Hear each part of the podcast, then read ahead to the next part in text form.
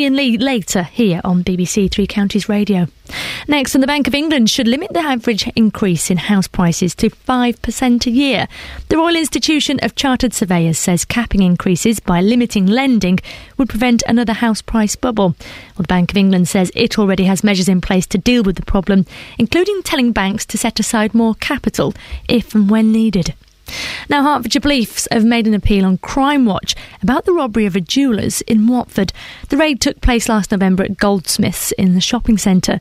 Three men used hammers to smash the display cabinets but left empty handed. The NHS Complaints Watchdog in England is concerned about failures to recognise and treat sepsis. The Health Service Ombudsman has called for new guidelines to help doctors, nurses, and even ambulance staff to recognise the condition, which is estimated to cause 37,000 deaths here every year. She says patients with sepsis can be in greater danger than they appear. The seriousness of a patient's condition isn't recognised, and actually, sepsis is really difficult to diagnose. People can look well compared to other people that come into accident and emergency, for example, and so it's critical that the early warning signs are seen and acted upon. Dame Julie Mellor there. So, the social media company Twitter's confirmed it's planning to float on the stock market. It's thought the sale may raise about £6 billion. Twitter, which was founded seven years ago now, has well over 200 million active users and makes money through advertising. Meanwhile, Sainsbury's is recalling all of its bagged watercress and salads containing watercress because of fears they might give people food poisoning. It's already made 18 people ill. Finally, in sport, Luton Town play Wrexham this evening in the football conference. And the weather, it's not too bad today, a little bit overcast. Going to see some brighter spells later this afternoon. Temperatures 19 degrees Celsius. Get the latest news and sports online at bbc.co.uk slash three counties. Who buys watercress? Who buys it? No, producer Tara slowly raising her hand. We don't buy watercress. We grow it on the windowsill in an old flannel. Everyone knows that. You don't buy it, you grow it. Either in an old flannel or an eggshell. You have it in a sandwich and go, hmm, that doesn't taste very nice, and you never eat it again. Whoa, a cup of tea is being brought to me. There are no actual cups. There we go. Okay, uh, it's out. Thank you. What a great start to what's going to be a great show. I can't guarantee that. In fact, it probably won't be, but let's assume the best and we'll reassemble just before nine and discuss. Coming up, do you remember I told you a while ago about the case of an elderly dementia patient who was left overnight on a patient transport bus in Luton? Horrible story. Well, it was a one off, wasn't it? Wrong, it wasn't. We'll have details on that in a few minutes. Hey, rail fans, good news for you guys. Stay tuned, huh? Huh? And it's Friday the 13th. Spooky. Now, you're a sensible bunch. But I bet you've got superstitions. I do, as do most of the people here at BBC Three Counties Radio. What are yours? Facebook.com forward slash BBC3CR. You can send me a text, 81333, start your text 3CR. Or you can give me a call, 08459 455 555. Across beds, hearts, and bucks. This is BBC Three Counties Radio. I'm joined by Tara Gungerford. Before we get on to this slightly more important story, you actually buy watercress. Only if an egg sandwich is being made for a party. Wow, what a Children's party. party. What a great party. Children's party, watercress. Well, the party's really kicking off. I thought I'd bring out the egg and watercress sandwiches, guys. Hope you don't think I'm being too forward. Margaret, would you like one? right. Just like that. You've been there. I've been there. Right, on to slightly more serious things. It's emerged that there's an incredible story. The case of the elderly dementia patient who was left overnight on a patient transport bus in Luton. Well, it's not the only time it's happened. 88 year old Joan Cook spent 14 hours on the bus. 14 hours trapped on a bus, an 88 year old woman. I think this is incredible. The driver, Susan McLaughlin, was cleared of neglect at Luton Crown Court. But it appears, it appears the case wasn't a one off. And last night, the council discussed whether its procedures for dealing with this sort of thing are now robust, robust enough. Well, Tara's been following this. Remind us what the reaction was following the case we spoke about, the Joan Cook case. Yeah, absolutely. In fact, you had a daughter, Anne Holloway, Mm. uh, on the programme at the time. Now, she said that they were badly let down by the Luton Transport Department with their indifference. That's what she was very unhappy about. She said, uh, you know, we've been told that Mrs. McLaughlin lost her job, but they were disappointed it wasn't recognised in the courts that what she did was wrong. Now, Luton Borough Council said at the time it was very sorry that what it described as a very shocking incident had ever happened, but it was satisfied that its policies and procedures had always been sound. And in a statement at the time, it said, nonetheless, we immediately conducted a thorough review and have strengthened these where appropriate in order to make absolutely sure that this can never happen again. But this is the new material. It was revealed in the council report last night that there have been other incidents involving elderly people. Now, we don't have the exact details, and uh, the fact is that they have identified that other incidents have happened, and that's despite saying at the time that what happened with Joan Cook was an entirely isolated incident. So, w- what do we know about these these other incidents? Well, before the t- case of Joan Cook, we know that there was something that was described as a serious incident. That's the council's words. The council says that while the elderly passengers suffered no long term harm, the consequences could have been far more serious. Uh, there was also a third case involving a 16 year old who got knocked down after leaving a vehicle. Um, what is interesting to note is that the first case was not initially reported, even though two care agencies and the hospital, as well as the transport services, were aware. And uh, it was only because the second case of Joan Cook came to our attention that action was done. And now the council is clamping down on its whistleblowing procedures. More on that in a moment. But in a nutshell, it's been forced to review arrangements to make sure that they are safe and that the well-being and dignity of patients is ensured at all times. It's not a lot to ask, is it, that the safety and well-being of patients is uh, uh, uh, being transported is ensured, and a little bit of dignity as well. You you kind of expect that to be the basic minimum. yeah, that has to be the base level of, uh, of of what to expect. Uh, what, what is the council doing to make sure this doesn't happen again? Well, in both cases, disciplinary action was taken, and the driver who left the woman on the bus did uh, lose her job. Um, now. The council says, and you talk about, you know, a base level of what should be expected.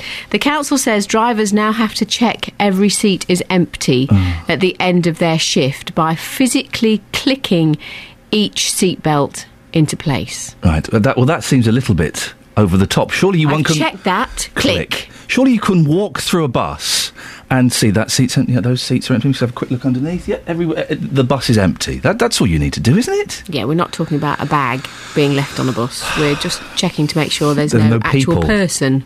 Okay.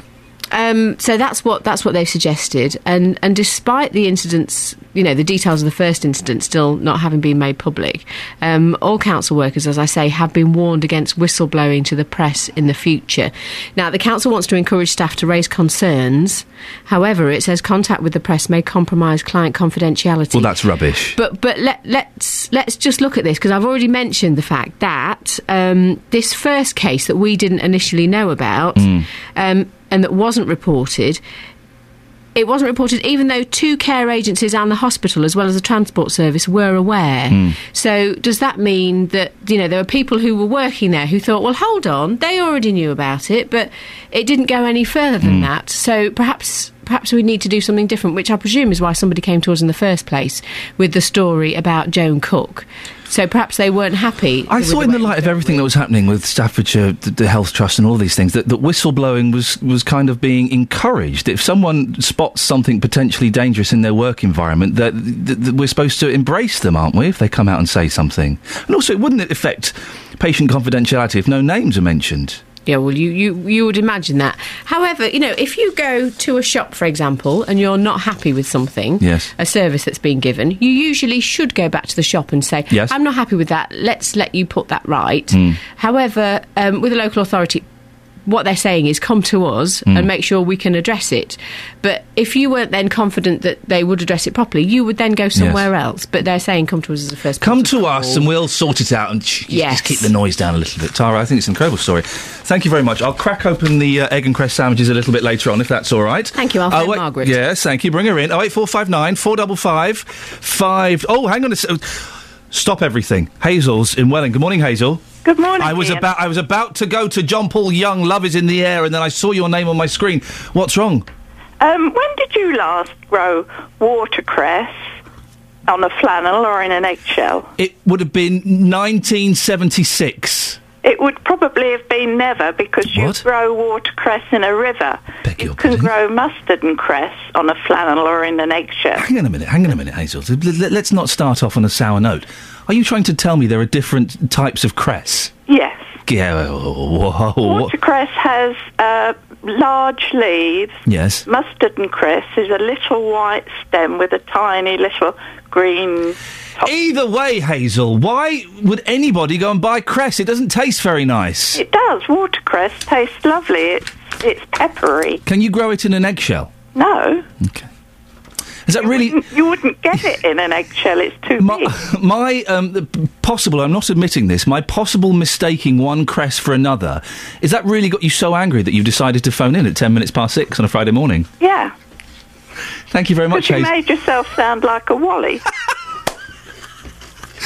Oh, bless you, Hazel. Thank you very much for correcting me. Okay. Although I think you're wrong. Thank you, Hazel. Well, there we go. That's what's got people angry. Cress. Love is in the air. Everywhere I look around. Love is in the air.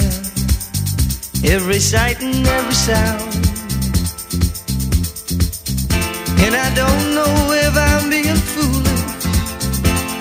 Don't know if I'm being wise. But it's something that I must believe in. And it's there when I look in your eyes.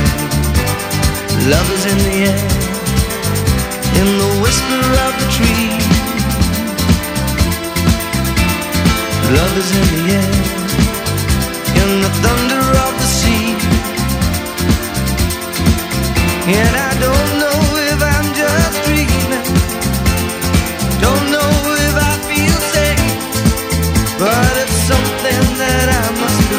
in. And it's there when you call out my name.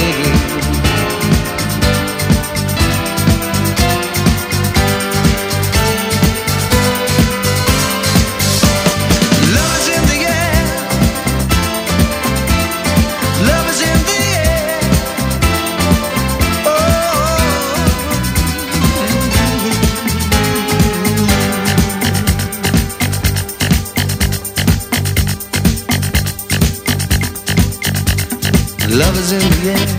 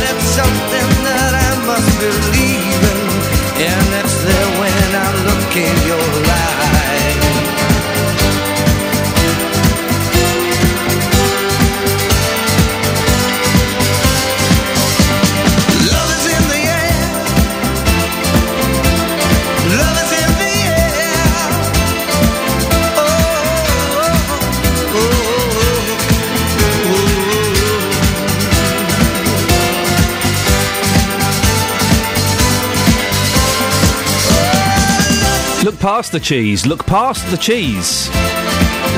See through the kitsch. And that is one of the best songs ever written. Isn't it? Of course it is. 6.15, you're listening to BBC Three Counties Radio. Let's get the travel news now. Travel news for beds, cards, and bugs. BBC Three Counties Radio.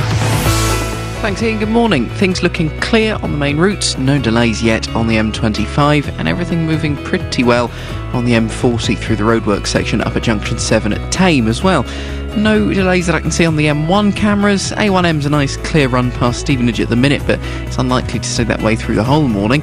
If you are driving toward London, one issue already this morning in High Barnet. Alston Road has been closed. This is a burst water main between Puller Road and Wood Street. That means that one of the buses around there, the 384, has been put on a short diversion to avoid the problems. We've also got those roadworks in St Albans. They're going to be there for another week.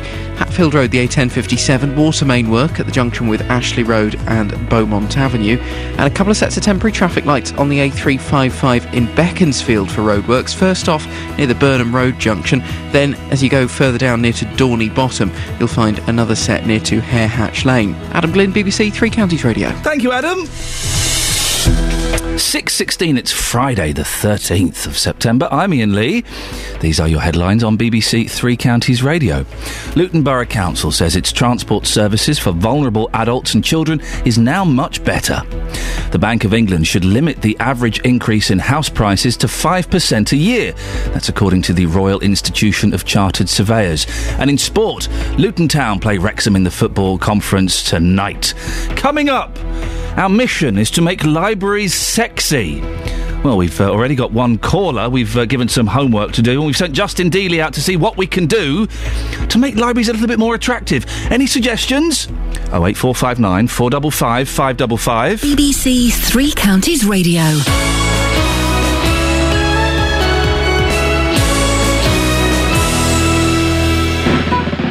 Nick Coffer. Today, I'm stepping back in time to the golden age of steam.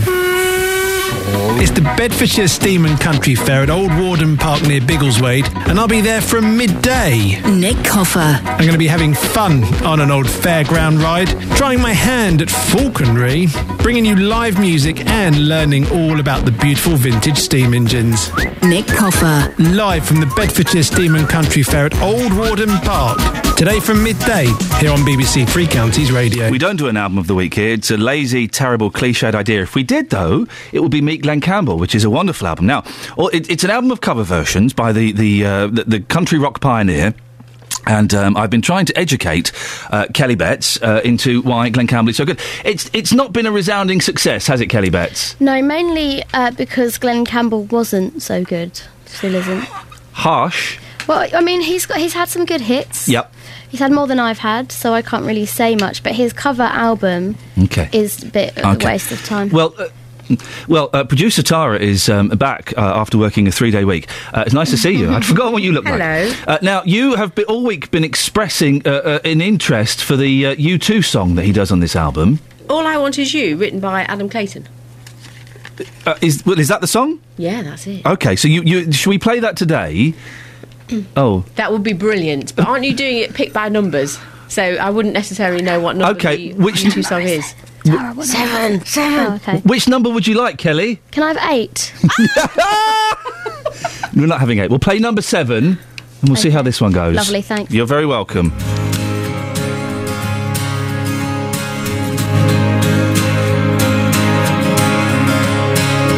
You say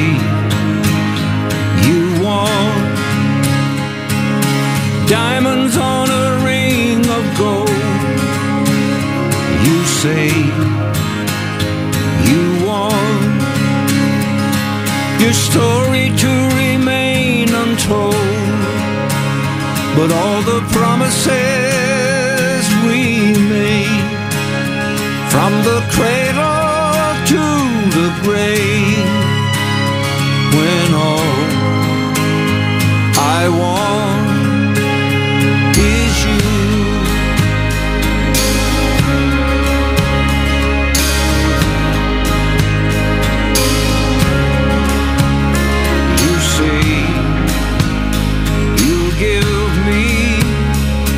a highway with no one on it treasure to look upon it.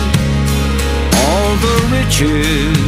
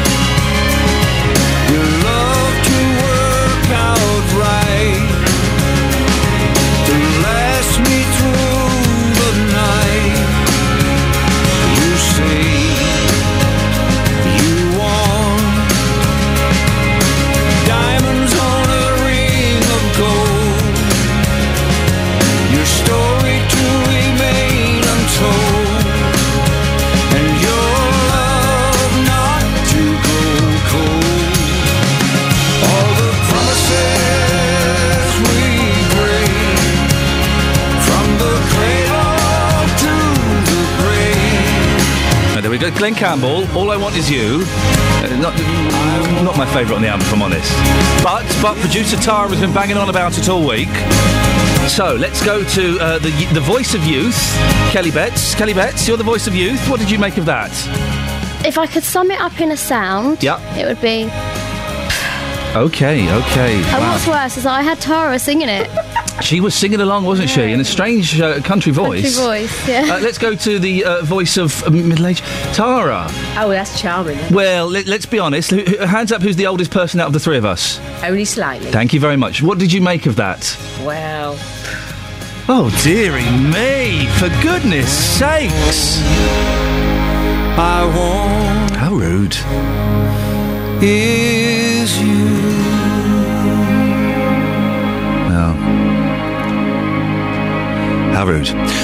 Hey, Three Counties, we are on a mission here to sex up libraries. I love libraries. I just think they're a little bit old fashioned. We need to do something. Are libraries becoming relics of another age? Well, we've heard about funding pressures threatening the future of some of Luton's libraries. Well, Justin Dealey has been finding out whether we need to make the local library a more attractive and compelling face, uh, place to visit. I, can, I can't imagine you've ever been to a library, Justin. Very harsh. Um, I've been to a library uh, probably about the last time I went was about a year ago, actually. Uh, okay, um, what, what was going on there? Was a hot girl working there or something? No hot girls. That was half the problem. That's why I left quite early. It wasn't particularly good. You've been speaking to people about this, haven't you? I have indeed, yes. I went to uh, Hemel yesterday and um, the local library there. I stood outside the library and I've been asking people how they would make their local library sexy. Some fascinating answers. Here's what people had to say, Iain. Right, we've got three young lads here. What's your name? Stanley Hayden. George Bignite. Reese Bellis. And how old are you? I'm 16. I'm 16. I'm 16. All 16 years old. Right, when was the last time you used that library over there? Oh, God. About two years ago, I think. I don't think I have used it. Probably about nine years. Okay, answer this question. How do we make libraries sexy? What's going to get you into that library? Oh, I don't know. Because bu- bu- books are boring, aren't they? Yeah. So you're saying scrap the library full stop? Yeah. right, okay, what about you? How are we going to sex up libraries? I don't think you can, mate, if I'm pretty honest. I think, uh, I don't know, get some pole dancers in there or something. Pole dancers, okay, and finally you? Well, I just literally think you should maybe give it a whole refurbishment and put more books in it.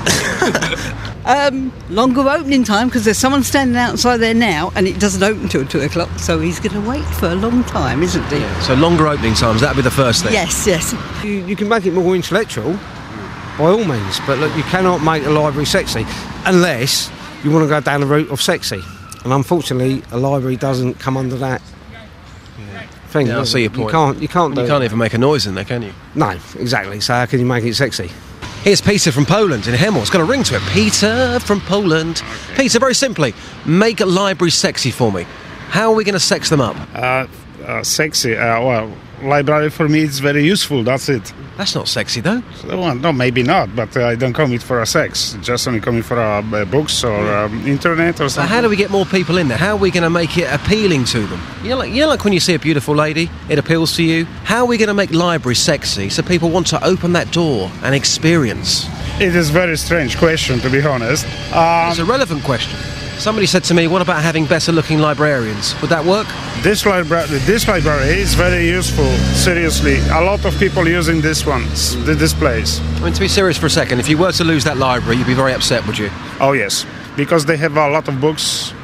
It, um, internet is available, so you know, for me, it is very useful place. So it's sexy enough as it already is. Uh, yes, I think so.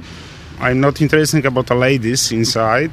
Okay, well, there's some uh, differences of opinion there. Thank you for that, Justin, up to your usual high standard. We can speak now to Colin in Dunstable, who's a listener to the show, and uh, we were speaking about libraries earlier in the week, weren't we, Colin? We certainly were, sir. You are a big fan of libraries. W- d- How often do you use your local one?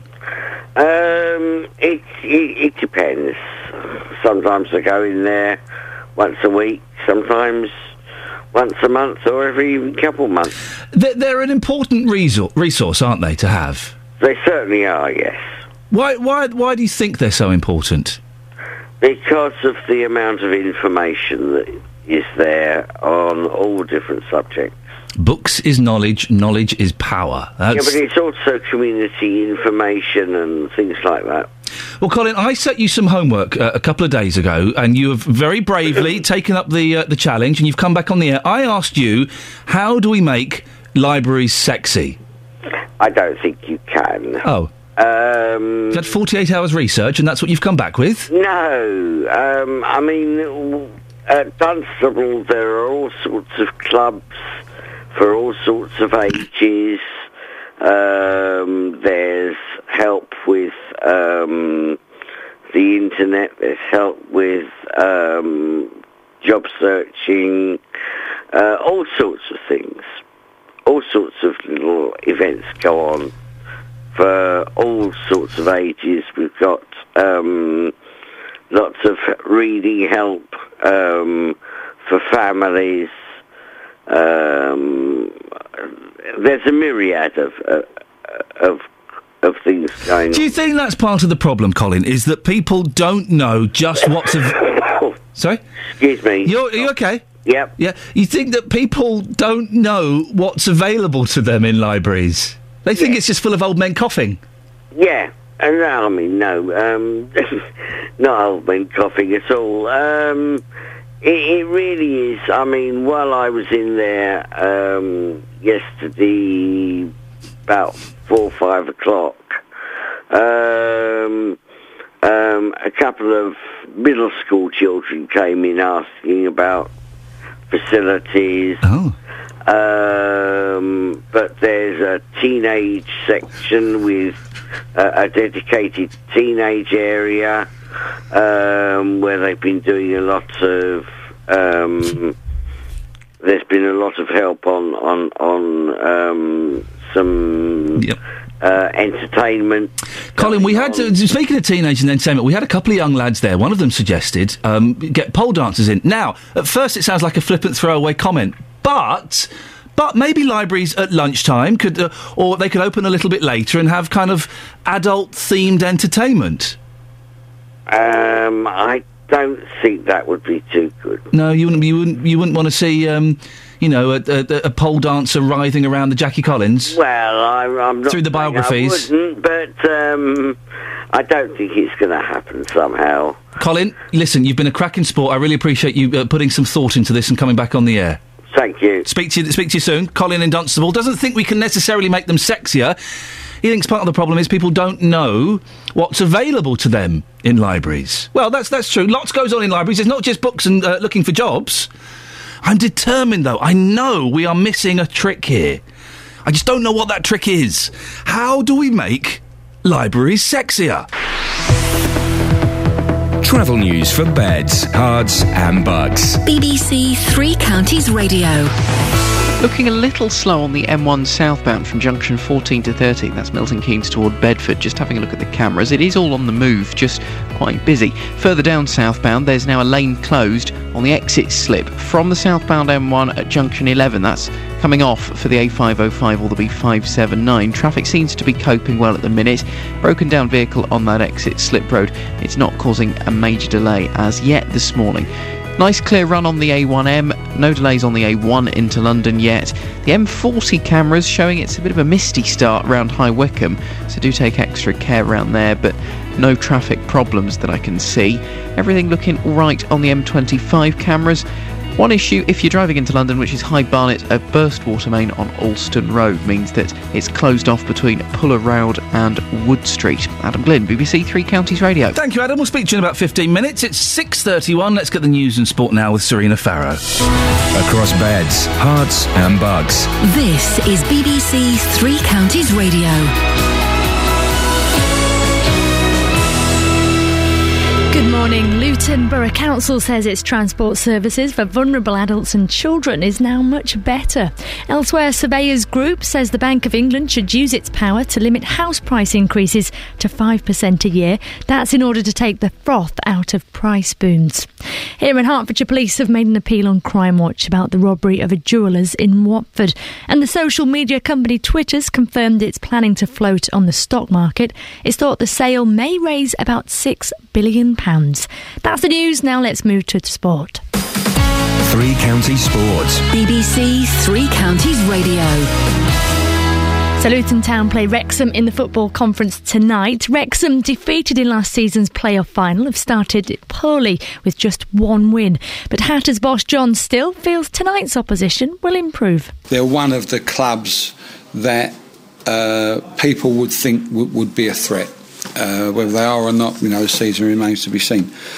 But it, they, they, these are the best, these are great games. These, you know, I think when you get former football league clubs up against each other, they're, they're, they're, they're great games. Moving on to Stevenage now. The manager there is preparing his side for the trip to Preston tomorrow, the club which sacked him last season.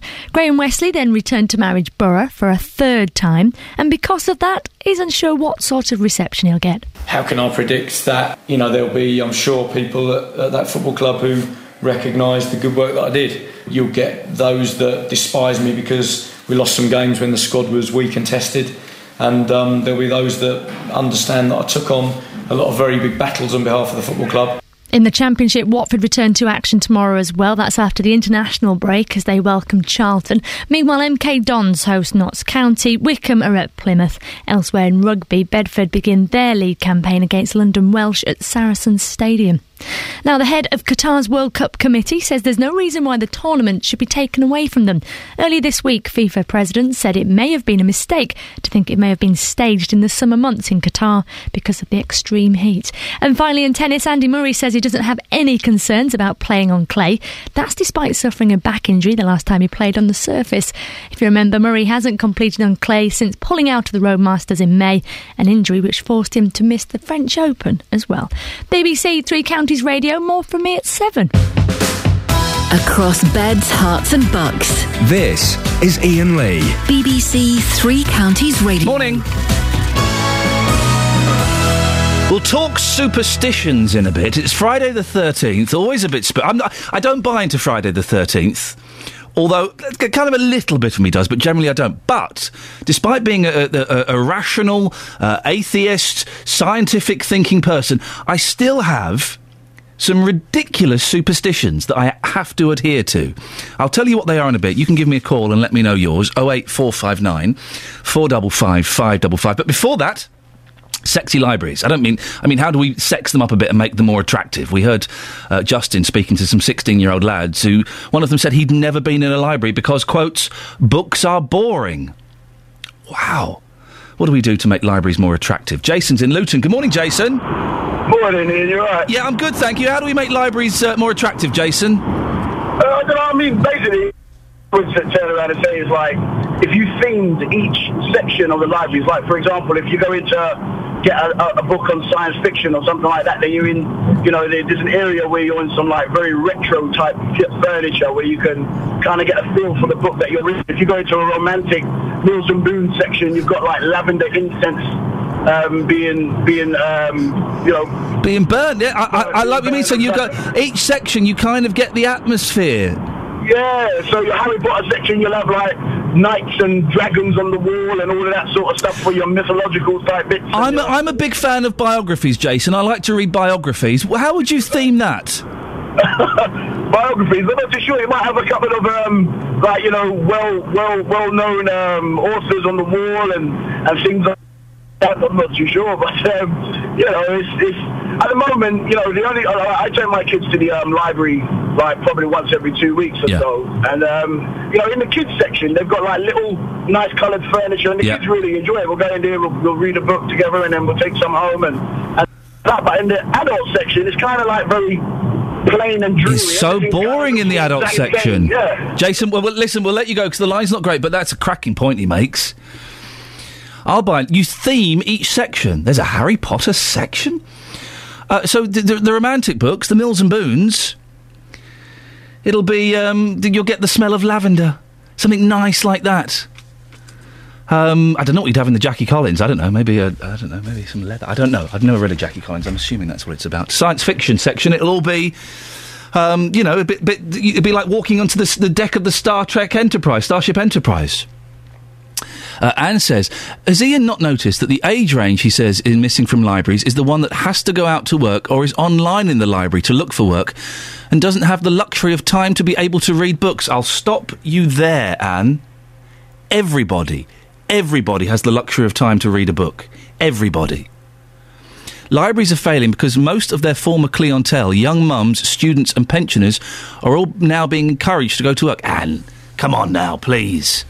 That's not happened yet. Well, they're being encouraged to go to work. Well, of course, they should try and go to work if they're able to. But I don't think that's why libraries are empty. There's something missing from libraries. What is it? How do we make them hot? Oh eight four five nine four double five five double five. Someone's texted asking for a shout out. It's never going to happen.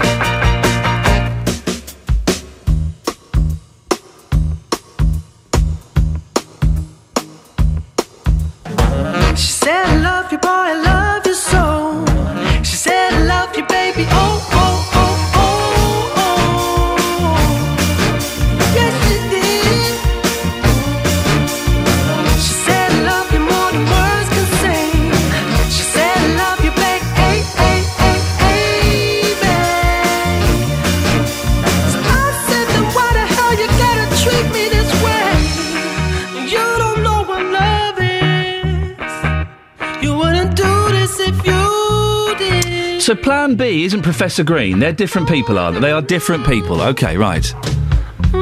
Confuses me. And Plan B's a girl. Okay, no, it's a boy. Right, okay, we'll, we'll get there in the end. Now it's hoped that after 20 years of campaigning, a rail uh, campaigning a rail link between Bedford and Cambridge will finally be reopened. Dr. Beeching closed the old Varsity line in the 60s, but after it was announced that the Oxford to Bedford line is coming back, campaigners say it's helped their cause to link the final bit. Well, the idea has even been welcomed by Bedfordshire Chamber of Commerce, but will it actually happen? Patrick O'Sullivan is a consultant for the East uh, West Rail Consortium. Morning, Patrick. Is this going to happen? Um, well, intuitively, I think it will eventually. I mean, a few years ago, when we were developing the uh, first part of the varsity, or reopening of the varsity line between Oxford and Bedford, many people were very sceptical and said it would never happen. But because we've been very successful in getting that funded and work is now underway to reopen that part of the railway, it's rather given us some encouragement to think that we can actually um, get it now all the way through to Cambridge. So the the, the, the uh, Oxford to Bedford link, how significant is that in your cause? Well, it's, it's absolutely essential. I mean, without that, there is actually very little point in reopening the railway between Bedford and Cambridge. Um, so, yeah, it's absolutely um, vital. Why are you so passionate about the Bedford to Cambridge uh, rail line? What, what, what, why is it uh, so significant? Well, I, I mean, I suppose there's a certain amount of nostalgia, isn't there, in, in reopening old railway lines, and the, the fact that the Varsity line was, was called the Varsity line has a little bit of nostalgia. But actually, my job is to look at it um, in a non-nostalgic way, because you know there's an awful lot of campaigning going on to get the railway reopened, but campaigns in themselves do not get railways reopened. You actually have to make an e- economic case for that. and that is what my job is, and that is what um, we're about to um, engage some cons- some more consultants on, on actually looking at what is the case for reopening the railway. So it isn't just a, a group of rail enthusiasts who want a, a, a, an historic piece of line reopened. There is sound economic sense behind it. Well, we believe there is, and we've done quite a bit of work already, but we've, we've actually never been able to um, decide which route option to go for because because the railway's been dismantled. There are actually a number of routes available to actually um, get from Bedford to Cambridge, and we, we've never actually been able to agree amongst ourselves which is the best option. So now the work that we're about to start is to actually look at the whole economic activity that's going on in, in East Anglia, if you like, and just see where are the points of growth and how can transport help the area to grow. And, and, and from that will emerge um, a, a priority of, of, of links, whether we join Bedford straight to Cambridge or do we go from Bedford to Sandy, and then the next phase would be Sandy to Cambridge, and, and various variations on a theme. So it's, it's important to, to have the support from, from rail enthusiasts, but at the end of the day, we, we, we, our job is to, let's say, make an economic case for it. What will the benefits of reopening the line be? How much would it cost, Patrick? It will be expensive, I have to say, because it's going to be a brand new railway. Unlike the Oxford to Bedford, which is making use of uh, reinstating railway that was already there, um, this is going to be a brand new railway across Virgin territory. So we're probably looking at something approaching 800 to, a, to, to nearly a, probably a billion pounds, I'm afraid. So the benefits have to be very, very high in order to mitigate that cost. Wowzers! A billion pounds. I suppose compared to what's uh, potentially going to be spent on HS2, it's it's chicken feed, isn't it? Really? It is, yes. Who decides? What what what what, what happens now? Well, once we've um, completed our work towards the end of this year in, in, in terms of looking at the, the economic case for it, we are then going to be working with Network Rail to actually draw up detailed plans on on the actual alignment and the cost, and then do a very much more detailed business case for that, and then we would then submit that to the Department for Transport with a view to getting it funded within. Um, you know, the, the Department of Transport run their, their programs in five-year cycles. So the cycle that we would be looking for would be from 2019 uh, to 2024. Um, so we're looking you know, next over the next um, five, six, seven, eight years, getting the scheme funded, and hopefully just follow straight on from uh, the completion of the Oxford to, to Bedford Railway. Patrick, uh, appreciate your time this morning. Thank you very much. Um, well, let's let's speak in 2019, if not before. That's Patrick O'Sullivan, who is a consultant for the East West Rail Consortium. It's coming up to a quarter to seven. I'm Iain Lee. This is BBC Three Counties Radio. Uh, let's get the latest travel news now with Adam. Travel news for beds, cards, and bugs. BBC Three Counties Radio. Things still looking a little misty on the M40 round High Wycombe on the cameras, but traffic levels quite light. As you make your way into London, the M40 is running well this morning. A1M is looking good on the cameras, but the M1 busy in a few spots. Southbound, there's a lane closed on the exit slip road at junction 11 for the A505 and the B579. This is a broken down vehicle on that exit slip road. Traffic does seem to be getting past it without too much trouble, but it's looking slow nonetheless. And indeed, the main carriageway is looking quite busy as you continue down toward London past junction 10 and 9, off toward Hemel Hempstead. It's looking a wee bit busy further back as well, junction 14 to 13, Milton Keynes to Bedford, though can't see that there's been an accident or an incident on the camera around there. I think it's just general traffic. We're doing all right on the M25 through the roadworks section. One issue if you're driving into London, it's Alston Road in High Barnet, which is closed because of a burst water main. Adam Glynn, BBC Three Counties Radio. Thank you, Adam. 6.46 exactly. It is uh, Friday, the 13th of September. I'm Iain Lee. These are your headlines on BBC Three Counties Radio. After an elderly patient with dementia was left on a transport bus in Luton overnight, the council says it's now improved that service. A surveyors group says the Bank of England should use its powers to limit house price increases to 5% a year to prevent another housing bubble. In sport, Luton Town play Wrexham in the football conference tonight. Coming up, Friday the 13th. Are you superstitious? I'm a rational, scientific person, and yet, and yet. I've still got odd superstitions that I have to abide by. 08459 455 555. We'll talk about that and more. But first, let's get the weather with Elizabeth Rizzini. Beds, Herts, and bucks weather. BBC Three Counties Radio. Morning to you. Well, it's certainly going to be a bit of a blast of autumn over the weekend. It's going to turn a bit chillier and there'll be lots of wet and windy weather around at times. For today, a very mild, muggy start to the day, feeling really rather damp through the morning. We've got some hill fog, lots of low cloud, and we could see some further outbreaks of drizzle through this morning as well into the afternoon, perhaps. Temperatures this afternoon up to 18, maybe even 19 degrees Celsius, 66 in Fahrenheit in Aylesbury and Luton and in Stevenage to St Albans, uh, 18 degrees Celsius here. Uh, we might just see something a bit brighter later on this afternoon before uh, we get some heavy rain through this evening, and that's going to edge in from the west, so into parts of Buckinghamshire by later on this evening's rush hour. So it could cause some problems through the rush hour.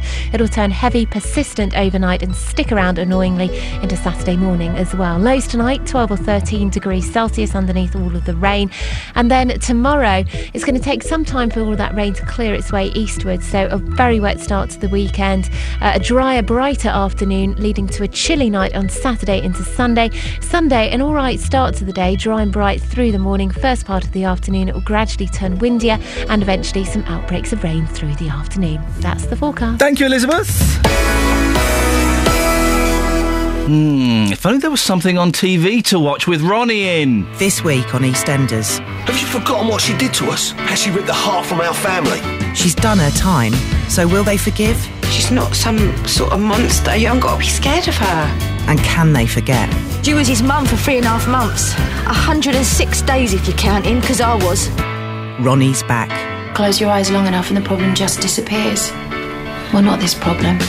EastEnders, every night this week. Continues tonight at 8 on BBC One and BBC One HD. Well, I'll certainly be setting the video for that. Now, BBC Introducing is a show on Three Counties Radio that supports the unsigned and upcoming musicians from Beds, Herts and Bucks. The introducing team here send the music up to be played, up to be played on national stations like Radio 1, Radio 2 and 6 Music. We send it up to be played. Uh, so if you, you're in a band or your kids are in a band or your grandchildren are in a band and you think, oh, you know what, they're not bad, get them to uh, upload their best songs to bbc.co.uk introducing. They could become the uh, BBC Introducing Track of the Week and get played on uh, BBC Three Counties Radio. Now, this uh, uh, song by Amber, Five Guys from Buckinghamshire, I believe is being played on Radio 1 this week as well. Wow, that's proper radio. You see?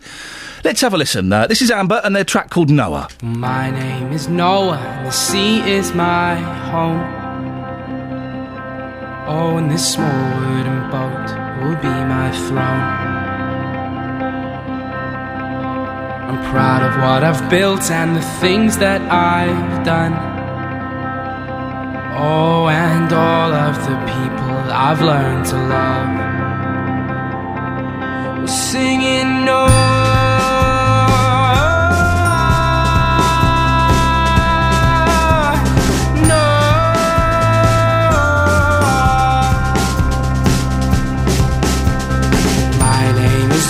and my eyes are tied. Oh, and even my presence is a warning sign that wherever you go and whatever you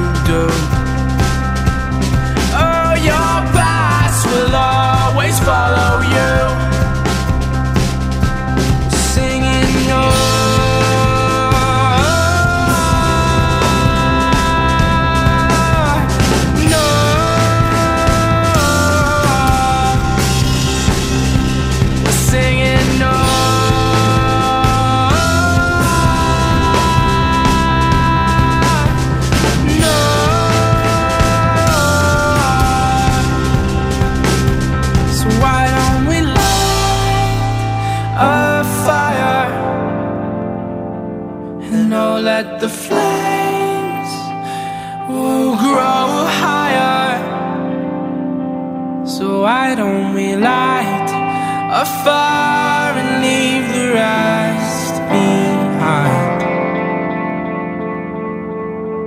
Cause life's for living right.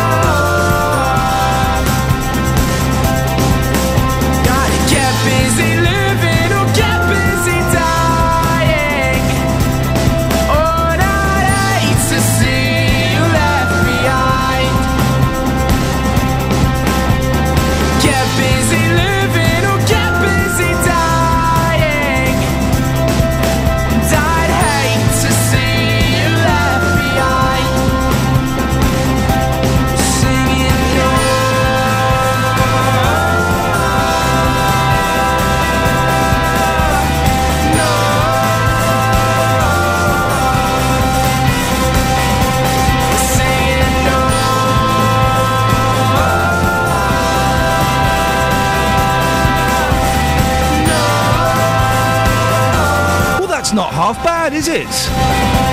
That's not half bad at all. That's Amber. They're from Buckinghamshire. Their track's called Noah. It's been played on BBC Three Counties all week. It's also been played on BBC Radio 1. Mike Reed is playing it on his show, so that's got to be good. That's got to be good, hasn't it? Uh, you can listen to uh, BBC Introducing on uh, this station every Saturday evening from 8 o'clock. Now, it's Friday the 13th. Are you scared? Does it make you a little bit anxious?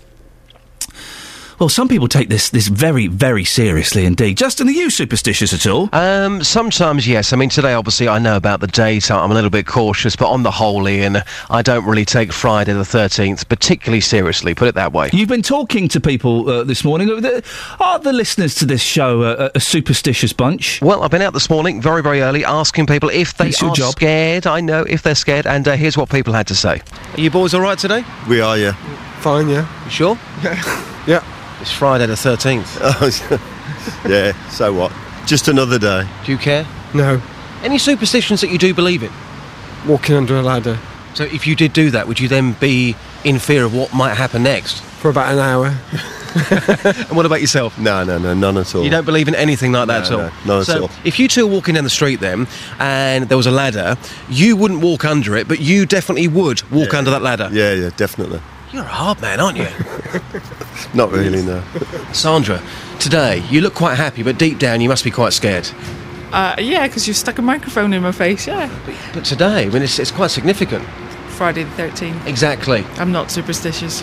Not in the slightest. Not in the slightest. So you would quite happily stand here on the streets of Bedfordshire and you'd smash a mirror, would you? Yes. Do you quite happily walk under a ladder? Yes. You don't care, do you? No. Do you think people who care about today are nutters?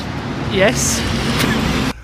Justin, I've just had an idea. I've just had an idea. We're going to tempt fate. Could you just somehow get hold of a small hand mirror? Oh, just a small little one. And can you find someone to stamp on it and crack it? Uh, yes, as long as it's somebody else and not me. I did it once, and for the next year or so, everything I did, I thought, you know what, it's down to that mirror. Uh, something's gone wrong here because I smashed a mirror. But if it's somebody else, that's fine by me. Get a small hand mirror. I'll give you the money for it. Get it, and we'll talk later on because I know you are. uh, You, you, you are a little bit superstitious. We'll talk about your um, Hare Krishna elephant later. Yeah, no problem. Justin, thank you very much indeed. Let's get. Let's see if we can find someone who's brave enough to smash a mirror. Uh, let's talk to Alec Gill now, who's an expert in folk history and superstitions. Alec, what is it about Friday the Thirteenth? Why is it so significant to us? Well, um, it's a good one, and it's got lots of history. Because how it began, Iain, was um, there were two separate strands, two elements. There were a load of taboos written about uh, Friday, and then there a load of separate taboos about the number 13. And then I think, I haven't found the source, but in about 1913, some journalist, somebody in the media like yourself, brought the two together and thought, oh, well, you know, it's a double whammy sort of thing. Oh, is it that? Is it that recent then? I thought it would go back no, no. centuries. The Friday and the Thirteenth together. Separately they do. Right. Yeah, and um, so there's lot, yeah, there's lots of history, and uh, you see, the thing is, the reason I believe there's not got this negative connotations is because we live in a Christian society, and uh, for two thousand odd years, and um, but whereas a lot of these ancient beliefs predate Christianity, Right. to our pagan past, to our rural workers, and uh, all the rest of it. See, I can go into it if you wish. Well, we, we, we, we're running out of time slightly, and I want to try. I want to ask you about a few more things if I can. The smashing of the mirrors. Where does that originate? Well, I mean, that's a seven years bad luck. Yep. And in the olden times, it was believed that our body renewed itself every seven years, so that the, so then the the uh, the luck would have worn off by then. Interesting what your uh, correspondence, you know, your chap said about the uh, feeling bad for a year. Mm. But the mirror, you see, when you peer into a mirror, you're seeing your reverse image. And you're reflecting on things, and you're not seeing the true image. Everything's left is right, and vice versa. And so, this, uh, I mean, it's a magical. There's mirror magic, you see, and gazing, in, uh, gazing into the crystal ball and uh, looking into the glass darkly. I, I am a very scientific, rational person, Alec, but I will not put new shoes on a table and I salute a magpie and say, Hello, Mr. Magpie, how are your wife and children? Where does the magpie thing come from? Because I know loads of people who do that. They do, they do. And I saw two the other day. I was cycling through. Uh, One for sorrow, two for joy. Yeah, two for joy. So I, was, I felt good about that. But some people in some parts of the country see one magpie for sorrow and the spit, you know, the salute it, you know, out of respect. But within, I've got a whole chapter in my, my new ebook uh, on the topic um, about uh, the birds are winged messengers. And going back to Roman times, uh, they were seen as auguries.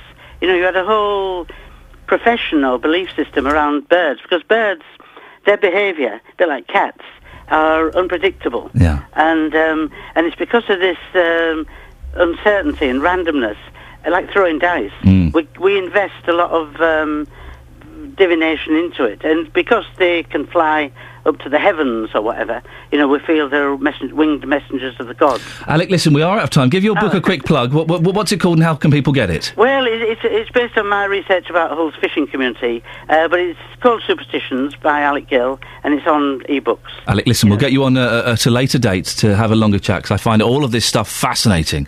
I will not put new shoes on a table. It's going to bring death into the house, and I always salute the magpie. What do you do? I know you're a rational bunch listening to this. What are your superstitions? I won't laugh at any of them. Well, maybe a couple. 08459 455 555. Travel news for beds, cards, and bugs. BBC Three Counties Radio. It's quite busy on the M1. It's not too bad, but it's definitely slow in patches as you make your way from Milton Keynes toward Bedford, junction 14 to 13, then from junction 10 at Luton and the airport spur all the way down as far as Hemel Hempstead. There's a problem on the southbound exit slip as well at junction 11, the A505. A broken down vehicle means there's one lane closed on that exit slip road. Traffic seems to be getting past without too much trouble. If you're driving into London through High Barnet, Alston Road is closed because of a burst water main near Wood Street. Things looking pretty good on the trains and the tubes though. No late runners, no major problems or delays. Adam Glynn, BBC Three Counties Radio. Thank you, Adam. So, one elderly patient left on a bus overnight. Oh, no, no, no, no, no. That, that, that won't happen again. We've got everything's fine. Well, is it? Is it really? We'll find out more after the news. Local and vocal across beds, Herts, and bucks. This is BBC Three Counties Radio.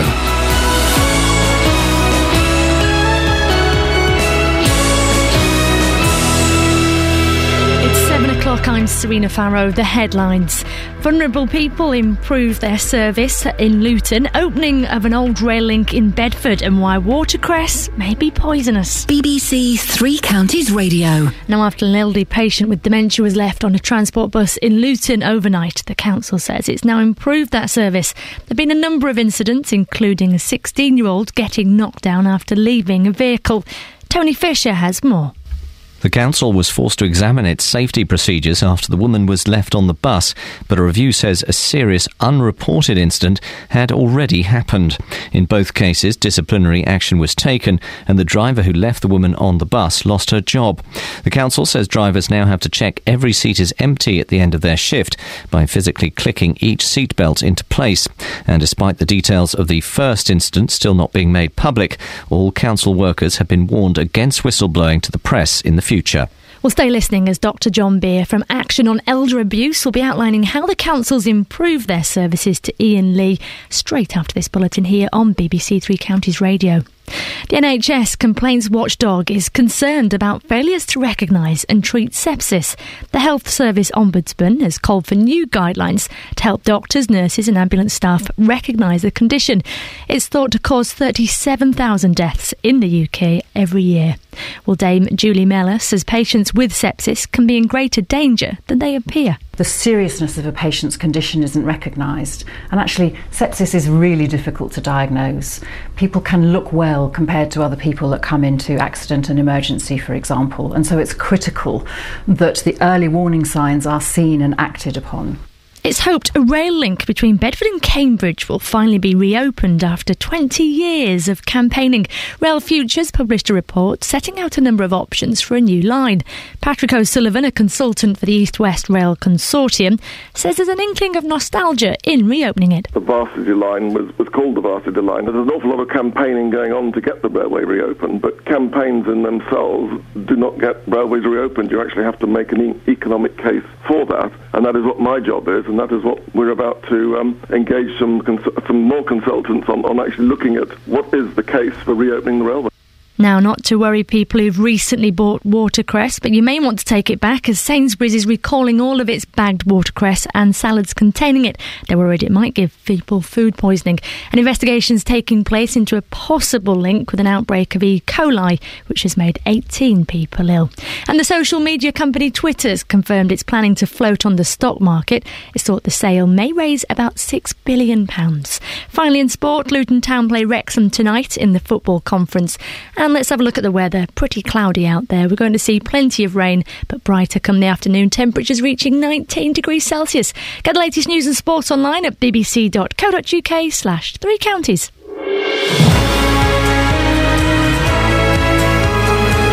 Good morning. This is Iain Lee on BBC Three Counties Radio. It's three minutes past seven. It's the weekend. I'm quite excited tonight. Guess guess what house I'm going into? I'm going into the Big Brother house. Not entering as a contestant. I'm going in after they've all cleared up. I'm quite excited about that. I've never been inside the house. I've been behind the, the, the glass where the cameras are, but never inside the house. Part of me has got a little bit. Uh, ooh.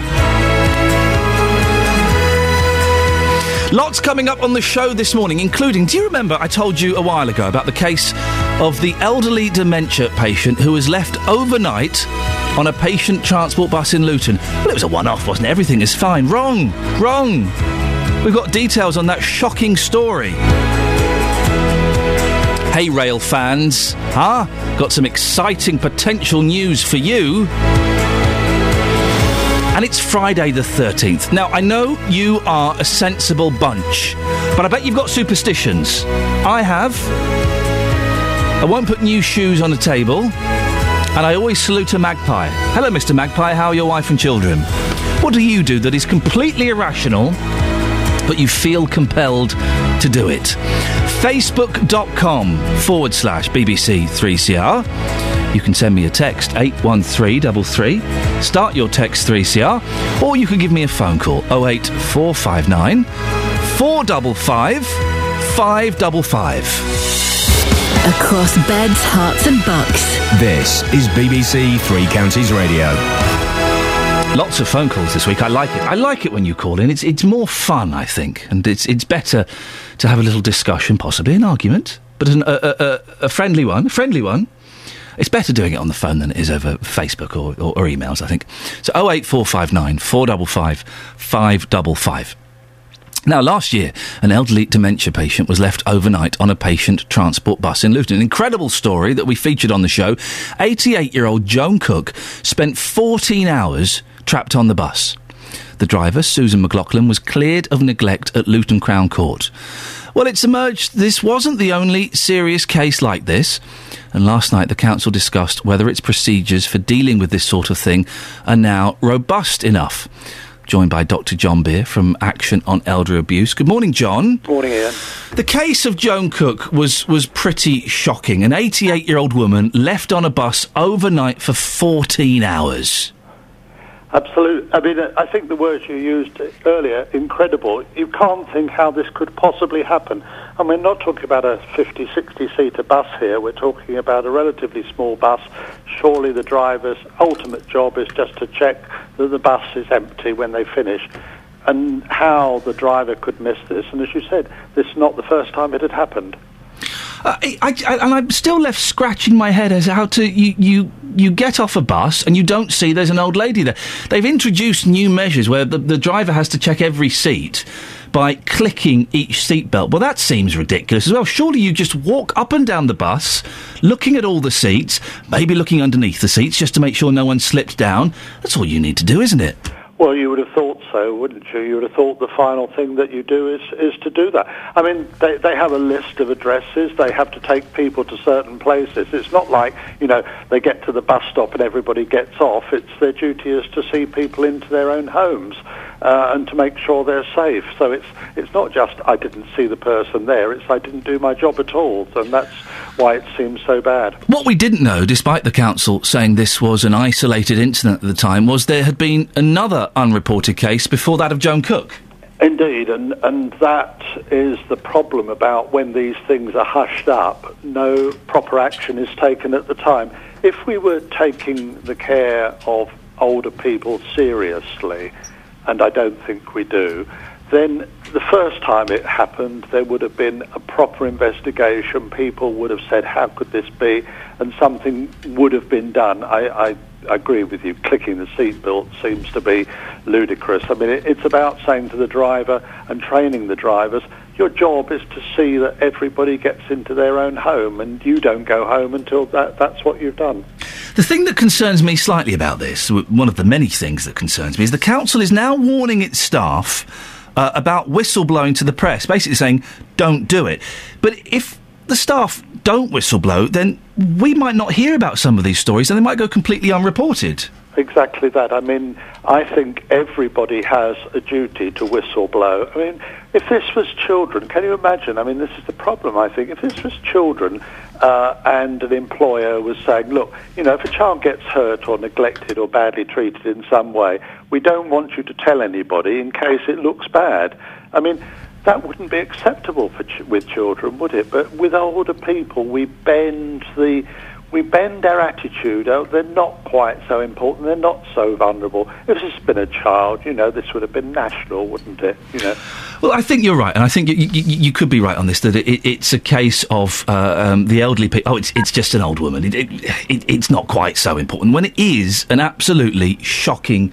Uh, story. Uh, are, are you the family of Joan Cook, uh, the woman involved? Say they're now satisfied. Are, are you happy with everything? Do you think that, that the council have, have done enough? I, I think the council have taken it very seriously now, and and uh, Weird Action on Elder Abuse wouldn't have a problem about that.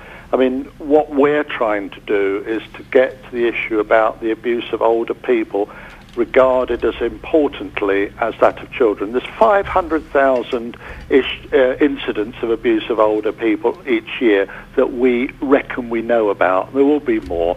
But when you think about that, there's a heck of a lot that's unreported, that's unknown about. People who think they can get away with it, lack of care, and, and terrible things happen to older people.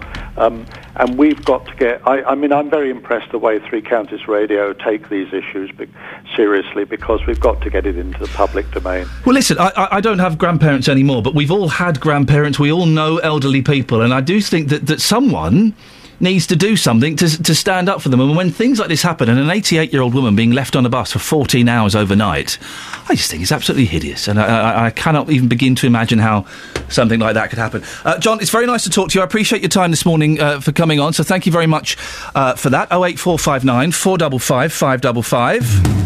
Call 08459 455 555. BBC Three Counties Radio. Uh, you can give us a call 08459 455 555 is the telephone number. We're having a little bit of uh, technical magic. Maybe, uh, Kelly Betts, I should be doing this off air, but I can't. Uh, maybe we could just close that radio man and just see if this one perks up again, and if it doesn't. Oh, it's exciting. The computers have gone funny. I know, I know. Who'd have thunk it? But I have two computers in this studio, and both of them at the same time decided to pack in, uh, pack up pack up on me? Pick, pack in on me. Pack up on me. That's the saying, isn't it? Uh, and w- without the computers, I'm just a gibbering wreck. I cannot speak or think without computer. I need computer. On the subject of making libraries sexy, it's Stephen. Stephen, I cannot function without computer. Oh my god, Iain, what are you going to do? I need computer, Stephen. Without computer, I cannot do show. I do See, not this have. is the thing. If you didn't hadn't got rid of your nice smartphone, you'd have been all right because you'd have had one there. You're right. You're absolutely right. You see. Oh, Kelly Betts, have you fixed computer? Yes. Oh, you see, she's a young Hurrah. person. They're, they're born I- instinctively knowing how to fix computer. Anyway, Stephen, uh, libraries. How do we make them sexier? I would think I could fill up every library in the country next week easy. Really? Go all you on. have to do, yes, all you have to do is get hold of One Direction, tell them they're going to release a new a new book, only available in the library for the first two weeks. That would get them all full up, and hopefully, while they're in there, they may see the joys of a library. Because I have no doubt there are loads and loads of people who have never set foot in a library. Mm. Well, Justin. Justin spoke to some 16 year old lads earlier on. One of them said he'd never been in the library. What you've said there, that is actually a pretty good idea. I mean, you, you don't do either One Direction. You can get people like I mean, I'm sure that all the main authors will be quite happy to go along with this because they'll be passionate about books, they'll be passionate about libraries, and you know, it's just the first two weeks. They'll all go in because everybody will go in there, and uh, hopefully, while they're in the library, you've never been in before, they'll go, "Ooh, this is quite nice in here." Because oh, I can look at that, look at this, and look at everything else. That's not a bad idea. And also, to make it easy, I think there are five members of One Direction. I'm not too hot on the boy band. Oh, yeah. No, but but it, all five of them go to different libraries throughout the country. They do a little tour of libraries for the, the month of October. We call it National Library Month. Uh, and you're right. They release they release a book. You can only get it in libraries uh, in October, and there's a chance you might see one of the One Direction boys there as well. Wallop. Suddenly, you've got five million screaming teenage girls in libraries.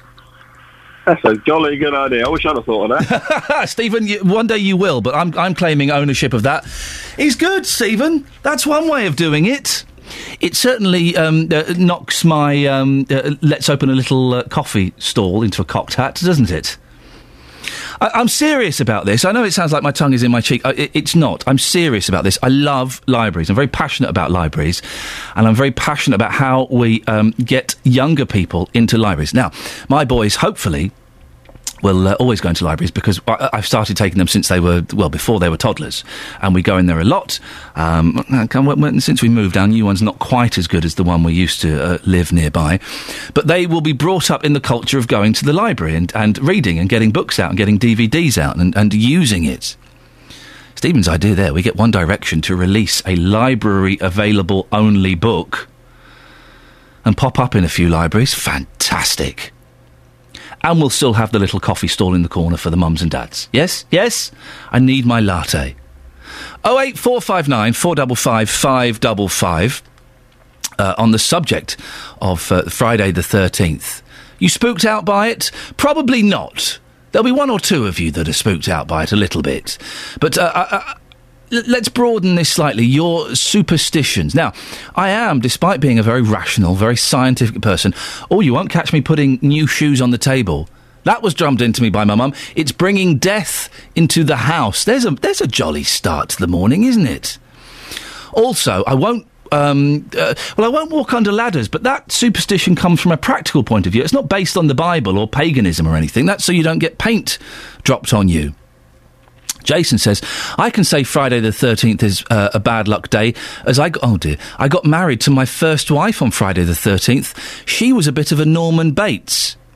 So when Friday the 13th comes along, I don't talk to any women that day. Oh, I'm a happy divorced man now. Happy Friday the 13th to all of you. And Warren says, bring it on. I don't have any superstitions. I'll walk under a ladder anywhere, anytime, any place. Well, we've sent Justin Dealey out to buy a hand mirror and to see if we can find one brave listener who will stamp onto that hand mirror and smash it. We're going to find anybody? Oh eight four five nine four double five five double five. It's BBC Three Counties Radio. Let's get the travel news now. Here's Adam Glynn. Travel news for beds, cards, and bugs. BBC Three Counties Radio. Thanks, Iain. We're not doing too badly at all so far today. Everything moving nicely on the M25, even in the roadworks section. One problem on the M1 southbound. You've got a lane closed on the exit slip at junction 11 for the A505 and the B579. I'm just looking at the camera there right now. It looks like it might be a broken down lorry at the end of the exit slip road. Traffic seems to be coping pretty well getting past it up to all the traffic lights and the roundabout at the junction. We've got no other problems down the M1 other than general traffic build up, and it is all at least moving on that southbound London bound side. Northbound looking completely clear for the minute. M40 running well as well. Into London, you've got a burst water main in High Barnet. It means that the Alston Road is closed near the junction with Wood Street. Trains and tubes, they're running well. No delays on the departure boards. Adam Glynn, BBC Three Counties Radio. Thank you, Adam. 7.16, it's Friday the 13th of September. I'm Iain Lee, and these are your headlines on BBC Three Counties Radio. A 19-year-old has been found dead in Luton's Hastings Street. Elsewhere in Luton, patients are now getting a better transport service. That's according to the council. It comes after an elderly woman with dementia was left on a bus overnight. In sport, the head of Qatar's World Cup committee says there's no reason why the tournament should be taken away from them. Oh, yeah? Apart from the fact that football players will be playing in 50 degree heat? No, no reason. Earlier this week, Fi- uh, FIFA President Sepp Blatter said it might be too hot there. 08459 455 555. What do we do to make libraries sexy? BBC Three Counties Radio.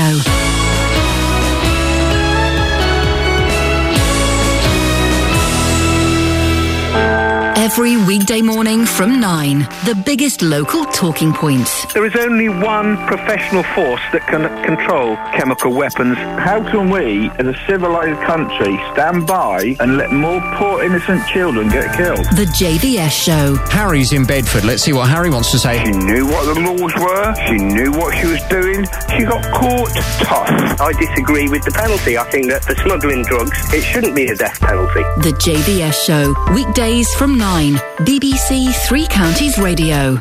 Should we have a quick look at the front pages of some of the newspapers? I say some of the newspapers because all of the newspapers. No, hang on. Some of the.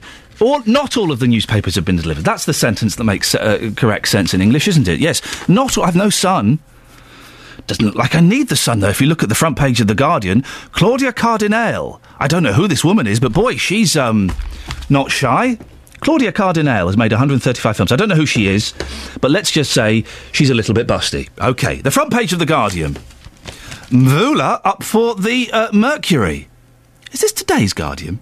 I feel I've seen this front page. This is Thursday's. Oh dear, let's get. It's gone. The front page of today's Guardian. That's better. Friday the 13th. Maybe there's something in it.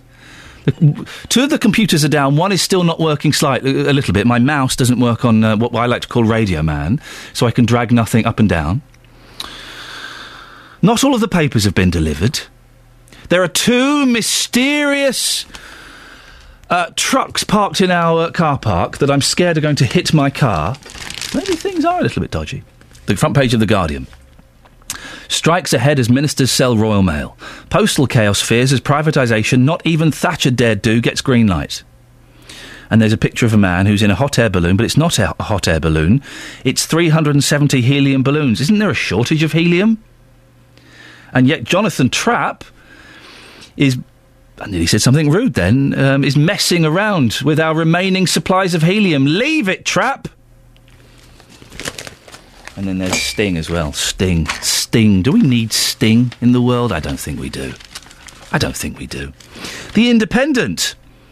Bank of England is urged to intervene on house price bubble.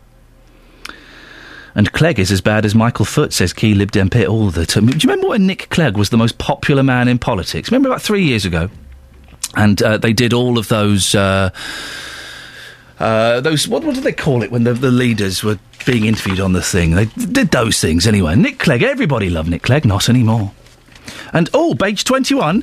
Is the Badger Cull going wrong already? Let's turn to page 21, as I know a lot of you are interested. Way off target. Badger cull fails to kill enough, am- enough animals. Trial in Somerset is killing less than a fifth of the animals it needs to make it effective. The highly controversial bad- badger cull is in danger of failing after it emerged that a pilot scheme in West Somerset is killing less than a fifth of the animals it needs to. Oh, well, well.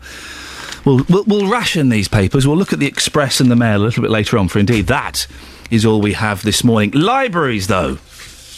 In some parts of uh, Beds, Herts and Bucks, libraries are under threat of closure or have been in recent past. And we've heard about the funding problems in Luton this week. So we've been asking people what should be done to make libraries more sexy. How can they attract young people to visit them?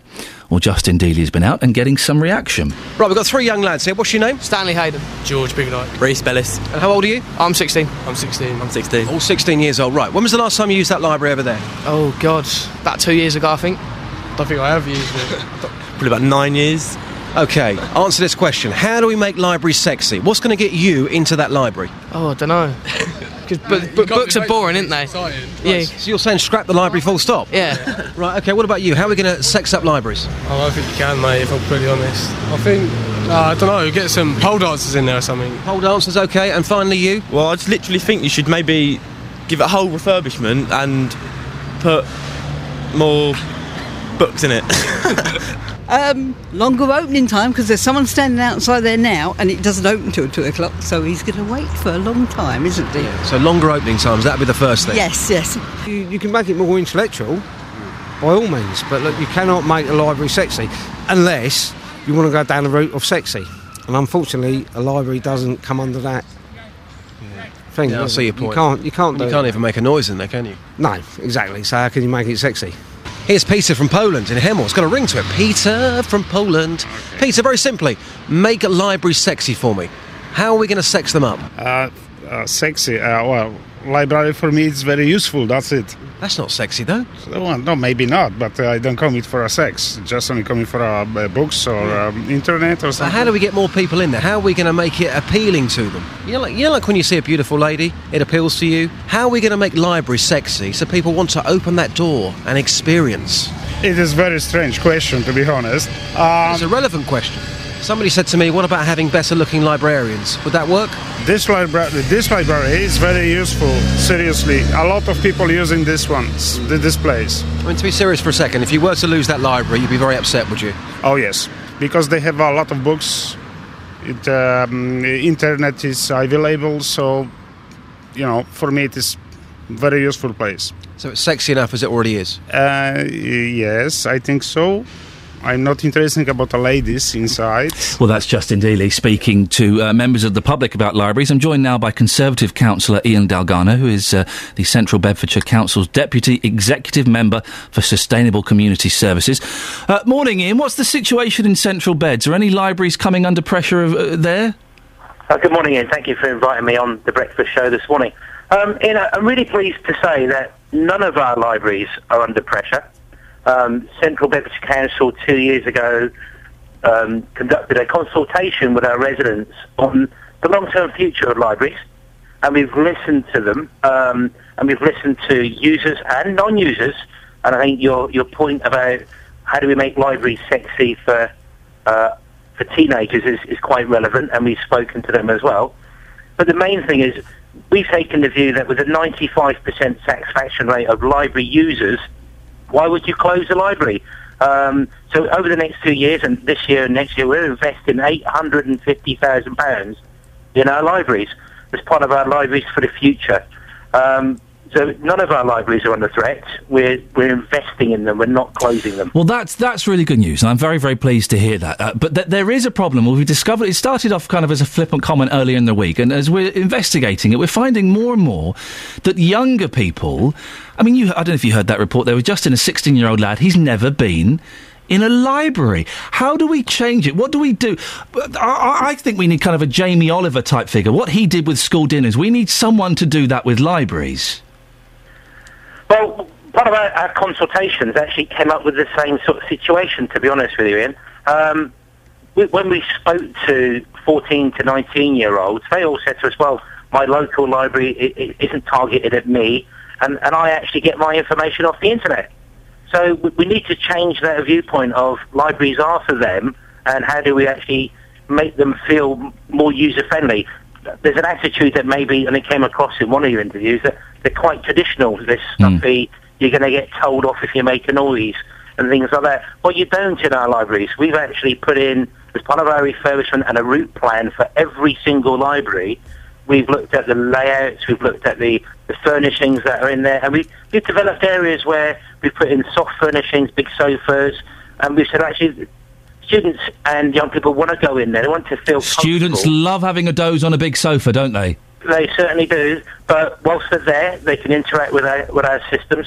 We've, we've developed an online library as well, so you know, it's not just about getting into the libraries, it's how do we actually get them to, to use the services and, and, and, po- and signpost them to them. Um, now, I've got to say, 71,000 people in central Bedfordshire have registered with their local library in 2012 and 13. And we're just over, um, just under a million users last year across our 12 libraries. Now, we are getting it right, I feel, um, but it, it's targeting that age group. And some of the things that we're trying to do on that is sort of saying to, to the resources that are there. You, know, you can come in um, if you're 18 to, to 29. Okay, you can look. We've got careers, we've got skills, we've got job clubs, we've got information and support. We can help you with your driving test in terms of the online questions, etc. Ian, can I throw a few suggestions that my listeners have, have, have come up with today? Absolutely. Uh, one suggestion. Well, no, this was my idea actually. Have a little uh, coffee stall in the library so people can get a coffee and a croissant. Well, that, that's one of the things that we've listened to as well, and within Central Bedfordshire Libraries, we're putting in drinks vending, um, we're putting in snacks, etc. If you're a student and you're there for a few hours, you want to be able to get a drink, okay, but so does everybody else. So this, this whole thing that you can't eat and drink in libraries, we're kicking that in. Fantastic, good. If you want a drink, you can get one. If you want to sit and have a snack, you can do that. We had uh, more than happy we had a gentleman earlier on who phoned up with what I thought was an excellent suggestion. You theme different areas. So, for example, Ian, imagine you're in the romance section. You're looking for your favourite Mills and Boon. You'd get the lovely smell of lavender incense, and there'd be lace all over the place. Or if you go to the science fiction section, it's like walking onto the the, the deck of the Starship Enterprise. Well, themed evenings and things like that. We've done some themed events specifically aimed at teenagers. Um, we've recently done a themed event on um, linked into the Hunger Games, the franchise on the film and the book series. We've also done the popular Twilight series by Stephenie Meyer. So, we, and we've, we've, we sort of designed the libraries around those for those particular events to try and make them user friendly for teenagers, and it's really targeting that group um, because we, we tend to lose users when they get to 14 and 15, and then they come back later on in life. So it's how do we target that and keep them in our library? Another caller suggested. Now, I, I realise this may not be possible, but, but but something along the lines. He suggested getting One Direction to release a library-only book. Now, One Direction may be a little bit out of your price range, but is, is there something in getting kind of speakers that would appeal to younger people? Well, what we've, we've done is um, we've actually had authors come into our libraries, and we, we get them. It, it's we don't do book signings because obviously we're not selling books in libraries, okay? But we we can get people in and they can meet the authors, and we do events. Um, last year we did one specifically around crime and fiction. Okay, so so people can come in and actually meet authors and and, and, and their heroes. Yeah. So but we're aiming that as well. And, and, and final suggestion. This isn't for teenagers. This is for the slightly older person. Uh, lap dancing. Well, I, I think it's, it's making sure we get best use of space. uh, So it's a and I- and I possibility. that- that- eh, I don't think so. No, it's I not. think, uh, okay. well, Ian, listen, I'm really pleased that Central Beds Libraries are doing so well and that you're investing more money in them. I think it's an important um, uh, uh, asset that we have that we, we, we shouldn't take uh, for granted. So, so well done. Thank you very much. I'll pass that on to our, our, our, staff. And you've been a very good sport as well, Ian. Thank you very much. Conservative Councillor Ian Dalgarno, Central Bedfordshire Council's Deputy Executive Member for Sustainable Community Services. Well, the libraries in Central Bed seem to be doing well, and they're chucking a load of money their way. Good for them. Well done. It's a valuable resource. Books is knowledge. Knowledge is power. Oh eight four five nine four double five five double five. It's seven thirty. Let's get the travel now with Adam. Travel news for beds, cards, and bugs. BBC Three Counties Radio. Still some roadworks in Biggleswade. They're not causing a massive delay this morning. It's gas main work along Shortmead Street at the junction with Ivell Gardens, the A6001 around there. In Bedford, the A6, you've got the works at the Greyfriars junction with Beckett Street. M1 southbound, it's a little bit busy in a couple of spots. Not too bad, it is all on the move. And if you're leaving the southbound carriageway at junction 11, there's a lane closed on the exit slip road still because of a broken down vehicle. That's the A505 at the B579 junction. If you're making your way toward London, the M25, a little bit busy anti-clockwise around junction 19 at Watford. In High Barnet, Alston Road remains closed off because of a burst water main between Puller Road and Wood Street. And on the trains, London Midland and Virgin are reporting delays of up to 15 minutes. Milton Keynes to London Euston. It was because of a trespass incident earlier this morning at Bletchley. Adam Glynn, BBC Three Counties Radio. Across beds, Herts, and Bucks. This is BBC Three Counties Radio.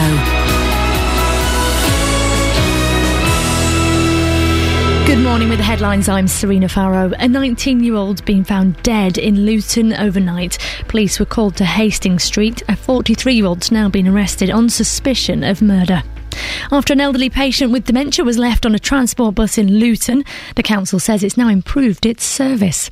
The NHS, meanwhile, complaints watchdogs concerned about failures to recognise and treat sepsis. And it's hoped a rail link between Bedford and Cambridge will finally be reopened after 20 years of campaigning. Right now, let's get all the morning sport. Three Counties Sports. BBC Three Counties Radio. So looking ahead to this evening then, Luton Town play Wrexham in the conference. Wrexham defeated in last season's playoff final have started it quite poorly with just one win. But Hatters boss John still feels tonight's opposition will improve. They're one of the clubs that uh, people would think w- would be a threat. Uh, whether they are or not, you know, the season remains to be seen. But it, they, they, these are the be- these are great games. These, you know, I think when you get former football league clubs up against each other, they're, they're, they're, they're great games. Stevenage managers preparing his side for the trip to Preston tomorrow, the club which sacked him last season. Graham Westley then returned to Marriageborough for a third time, and because of that, he's unsure what sort of reception he'll get. How can I predict that? You know, there'll be, I'm sure, people at, at that football club who recognise the good work that I did. You'll get those that despise me because we lost some games when the squad was weak and tested and um, there'll be those that understand that I took on a lot of very big battles on behalf of the football club. Also, tomorrow Watford return after the international break as they welcome Charlton in the Championship. MK Dons host Notts County, while Wycombe are at Plymouth. And elsewhere in rugby, Bedford begin their league campaign against London Welsh at Saracens Stadium. Now, the head of Qatar's World Cup committee says there's no reason why the tournament should be taken away from them. Earlier this week, the FIFA president said it may have been a mistake to think it may have been staged in the summer months in Qatar because of the extreme heat. And finally, Andy Murray takes on 16 year old US Open boys champion Borna Coric in the Davis Cup later as Great Britain take on Croatia in the World Cup qualifying tie. BBC Three Counties Radio, more from me at 8. Call 08459 455 555. BBC Three Counties Radio. Morning, this is Iain Lee, BBC Three Counties Radio. It's 7.33, it's Friday the 13th. Oh, spooky. We'll be finding out just how superstitious you are a little bit later on in the show, but uh, you can give me a call and tell me your superstitions. I have them. Won't put new shoes on a table. I get told off for put old shoes on a table, but won't put new shoes on a table. It's bringing death into the house. Well, it's not, is it? But part of me doesn't want to tempt fate. And also, I salute magpies. Hello, Mr. Magpie. How are your wife and children? Quite a few of us. Uh, Producer Tara, who's well, no, you are a little bit flighty actually, so that doesn't surprise me. Flight, flighty is not necessarily an. In, is it? Do you take that as an insult? Flighty? Surely I'm I'm I'm serious and very to the point on the yeah flighty. You're, you are a little bit flighty. You're wearing, wearing a red cardigan for goodness sakes. It What's doesn't. wrong with red? Well, it doesn't get much flightier than that. Never buy a red car, my nan would say. I've had about three. I, I wrote off a red car once. They go faster than blue ones, don't they? you see, flighty. It's meant with love. Oh eight four five nine four double five five double five. Dennis, are you superstitious? Honestly, I'm not. Really? Because you were probably around when um, Jesus was walking this earth. I'll tell you what, you were getting very nasty now. Yeah, I'm done. Incidentally, Yes. the Friday the 13th. Yes. Right. The reason it's Friday the 13th is because on Friday the 13th, October 1307, King Philip of, of France and the Pope hammered the Knights, Christ, Knights Templars because they owed they, they owed money. Uh, these people owed money to them, and plus the fact the Pope was getting a little bit shirty that they were getting too powerful. And of course, the reason you know all this is, is you were there, weren't you? No, I've. You heard it on the radio. No, I've done exactly what you were trying to do earlier when you were screaming, I can't work without my computer, I can't work. Oh, you googled it. I thought Friday the thirteenth was because Jesus was crucified on a Friday, and um, uh, Judas was the thirteenth d- disciple. no, It's, this is a definite. thirteen people at the um, Last Supper, yeah. and it was on a Friday. No, but this business with Templars is right. They wiped them out because they owed uh, they, they owed money to these people. Do you not have any superstitions, Dennis? No. Would you? Would, what about if you smashed a mirror? Could you smash a mirror? Ah, well, looking at it, to smash the damn thing. But I I'm done- at it, break. No, It does sound like you're you're letting rip every time you call in. no, Oh, no, I'm not. Honestly, I, if anything, I would, I'd crack a mirror if I looked at it. Okay. Because I get up in the morning. That's my superstition. Oh God Almighty, that's my great. I've got I've got another day on this earth. When will it ever end? That's a superstition. do you do you salute magpies? No. Walk under ladders? No. So you don't walk under ladders. No, big, like you. Only if there's somebody up, up the ladder painting. I wouldn't walk under it if if not that. Here's something my boy does, and I hate it, and I hate it when he does it, and I kind of say, no, don't do that indoors. He opens his umbrella indoors. Well, that's so you get all the waters. If I, I I went indoors with an open umbrella, my wife would kill me oh. because you've got to shake it outside get the drops off. The other thing, there was a, years ago, and, and I'm Oh, I remember we're doing a radio show. Yes, I've got guests lined up. Yes, sorry, I was, was having a chat. Go on. No, but in the uh, when I was young, little girls used to do hopscotch. Right. There was some rhyme they used to think about stepping on a crack. Oh, yes. You'd marry a, marry something, and I, th- I think that was a super. Yes, never step on a crack. Yeah, that's it. These are all these funny things. Well, Dennis, I have to move on because we're. Um, the, the other thing about oh, apparently I don't. Yes, go on. the library's business. Yes. It's uncool to go into a library when they've got Kindles these days, and like I'm sat in front of a computer, I can f- I can go all over the world, get all the information I want. Yep. I don't need to go to the library. Yep. It, they they're dying out because it's not cool. We need to make them cool, Dennis, and there is a way to do it. We've just not found it yet. Dennis, I've got to end it there. Thank you very much uh, indeed. Good news, potentially good news for train fans.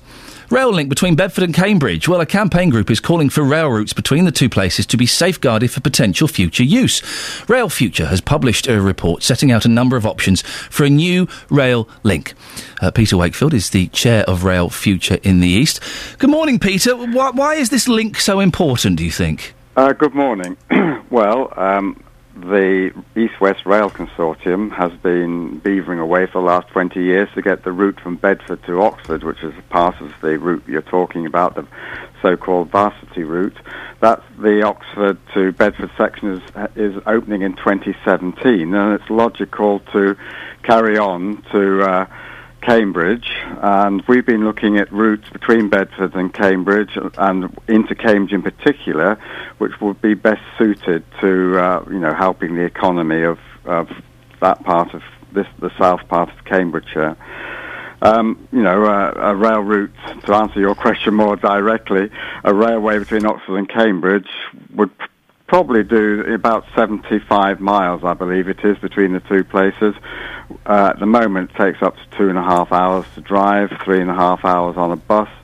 Uh, and the train would do it in about an hour and a half. So, you know, it would be much, much easier route across this very important economic hub. Well, I was going to, I was going to ask. Apart from obviously saving a, a significant amount of time, what's what would the other benefits be?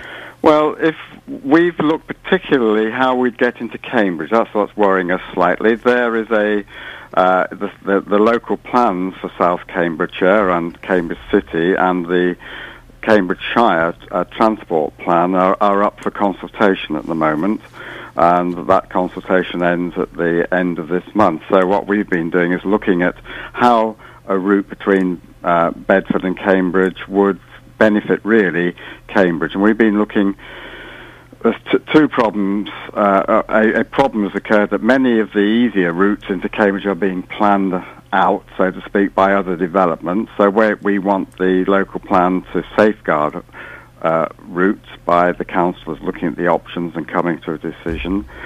And we've been looking at the way uh, the, the best, the, the, the largest number of people who could benefit from such a route, say, and we, we, we think maybe a route from the St.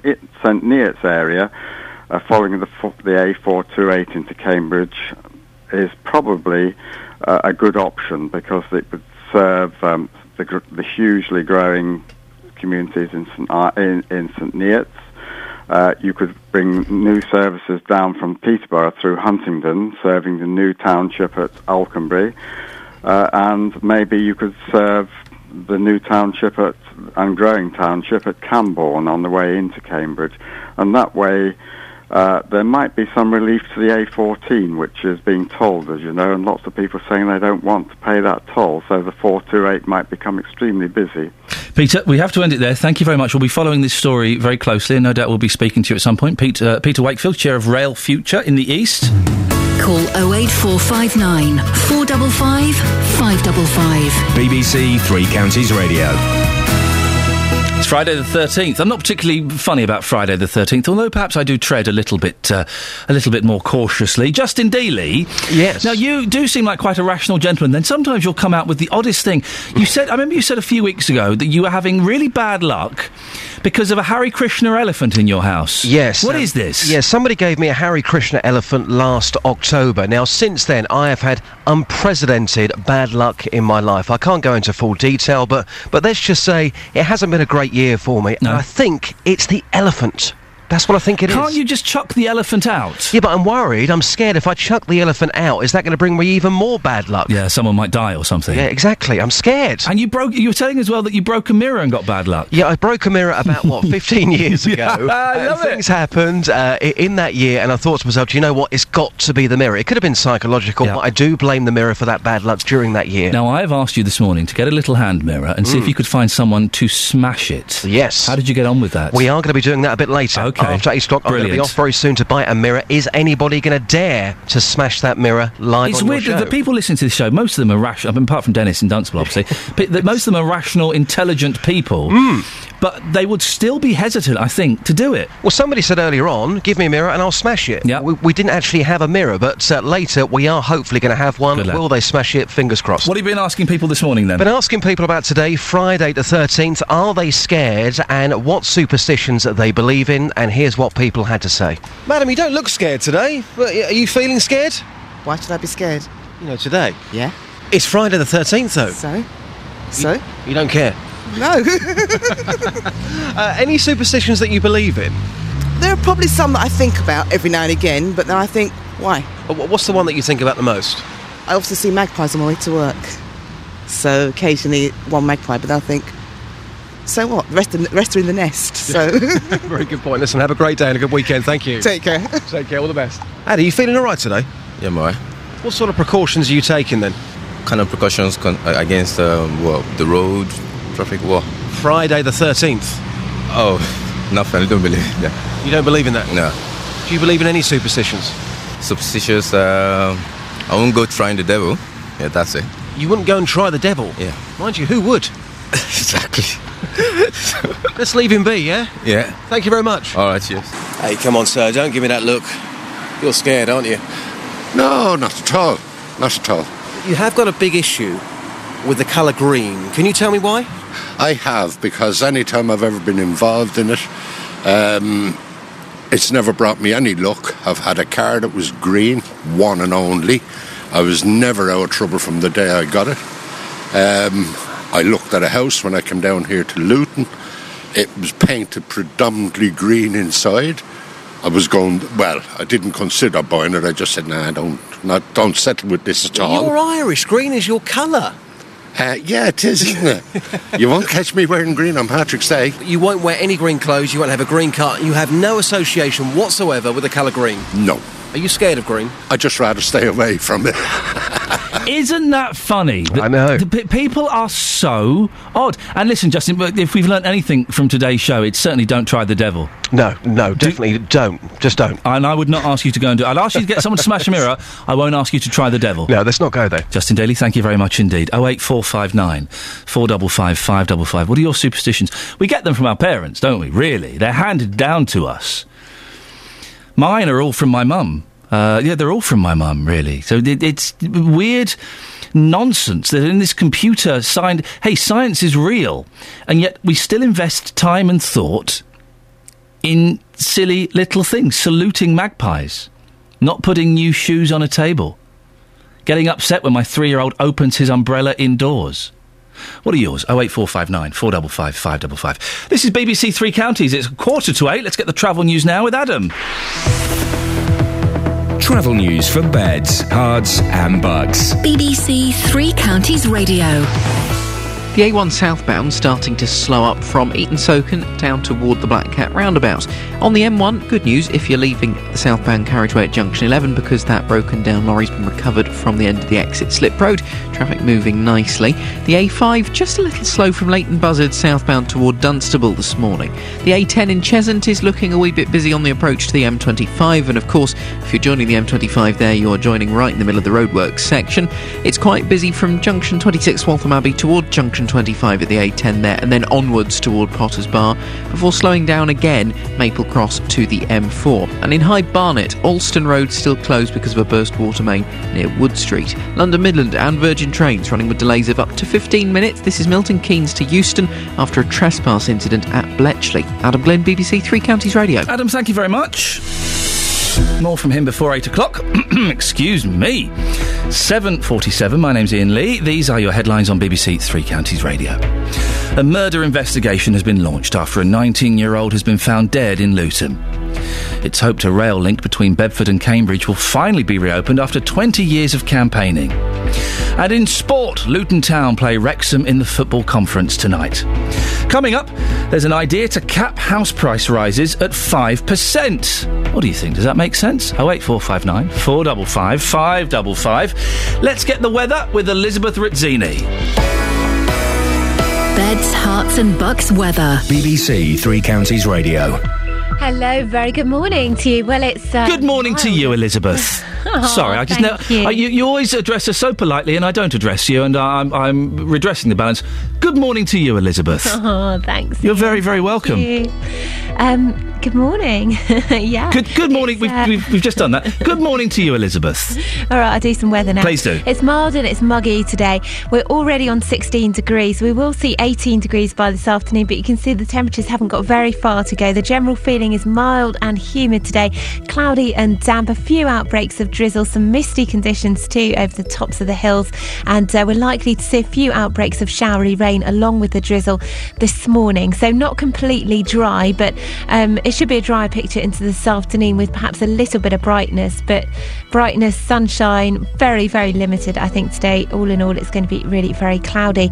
Now, as we get into tonight, we'll start to see some outbreaks of, um, well, light rain at first, just spread into Buckinghamshire. Into this evening's rush hour, really, that's when it's going to start. And this rain is going to continue through the night.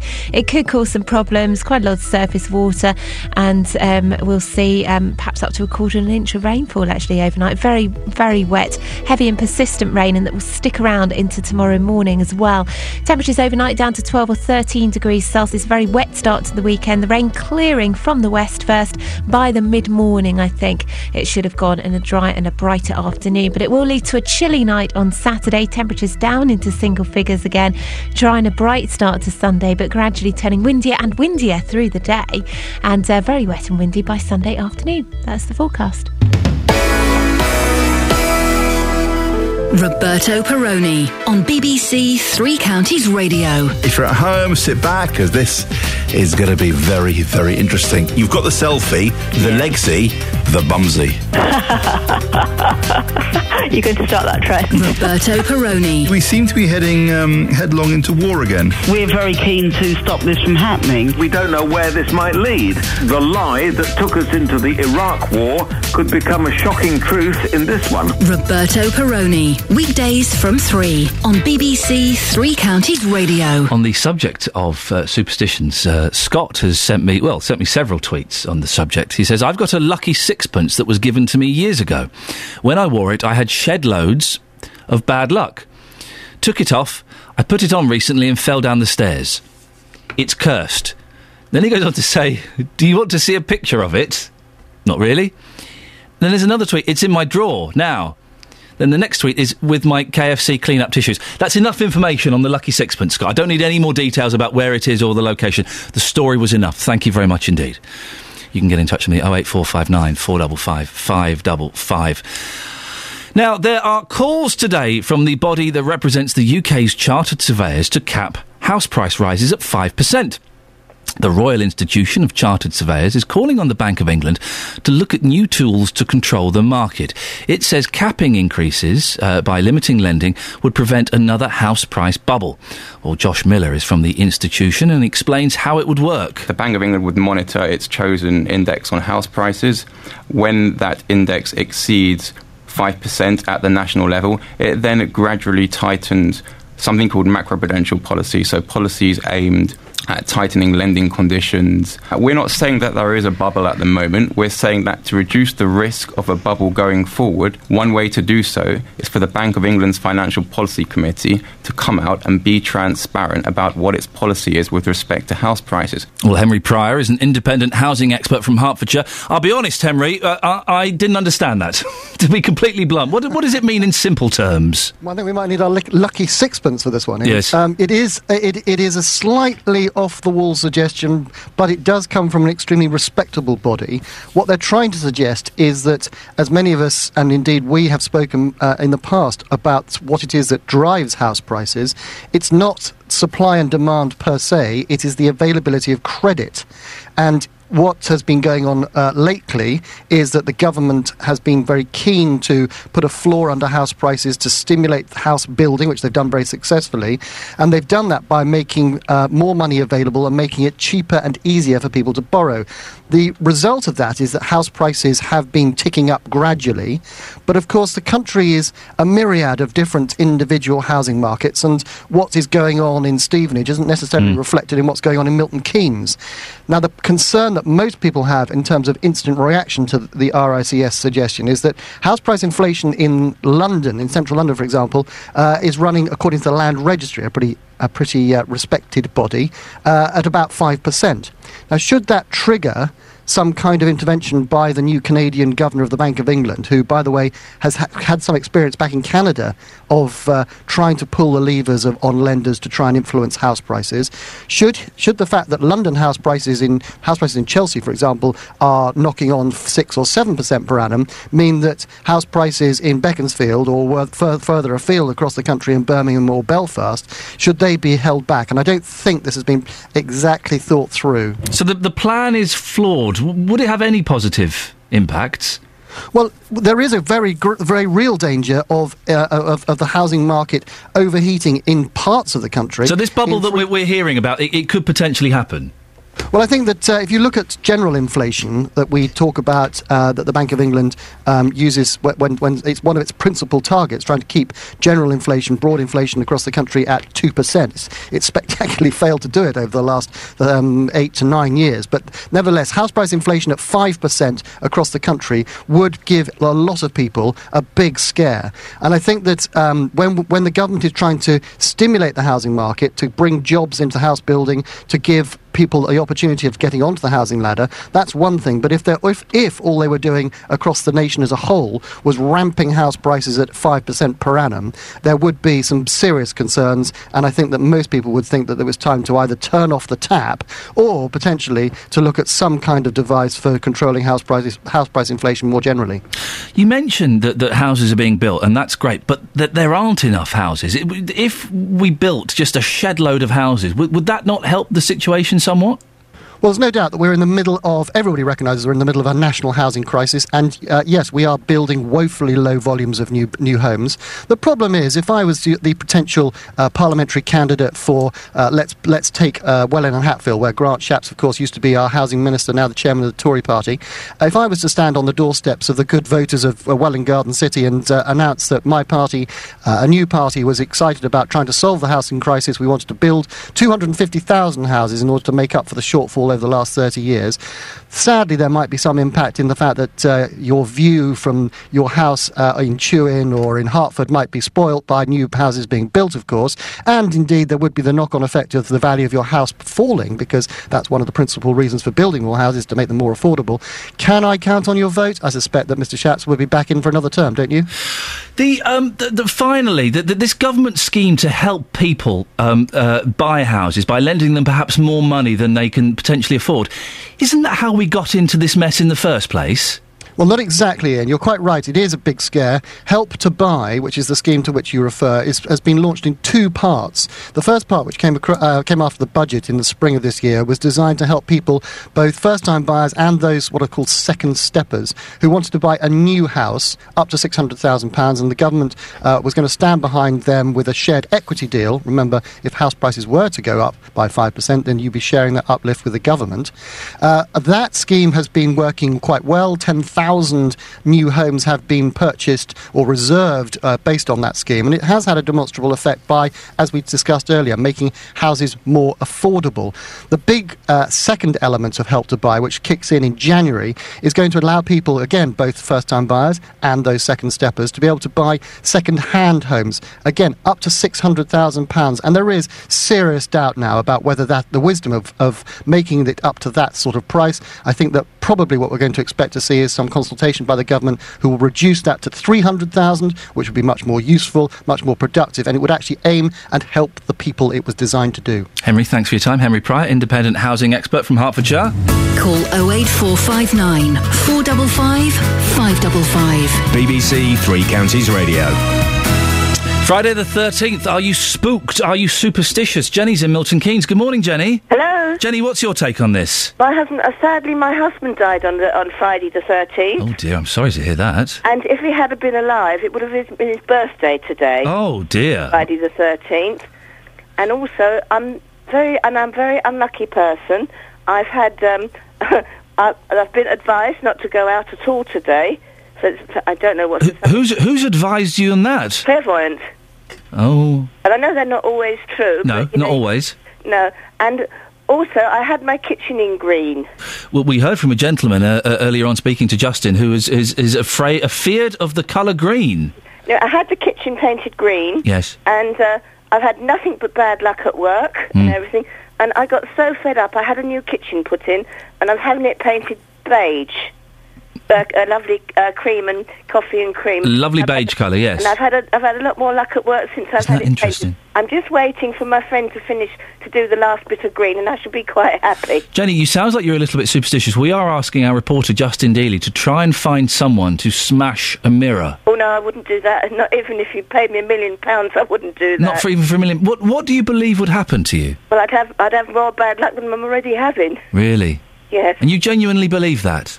Yes. Where do you think the bad luck comes from? I think it's come apparently from like yours has come from your mother and father. Mine's come from my father. My father's suspicion was if a bird flew in the house and he couldn't get it out, somebody would die. Oh my goodness! And he hated green. Jenny, I appreciate your time. Thank you. She's right. Clairvoyants don't always get it right. Well, she's had some bad luck on Friday the 13th, losing her husband, and a green kitchen caused her problems at work. Oh eight four five nine four double five five double five.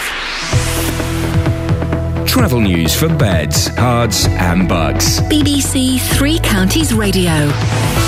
The A1 southbound, slow moving from Eaton Socon down toward the Black Cat roundabout, but once you get further down past Biggleswade, it's a nice clear run, and the A1M's moving well toward London.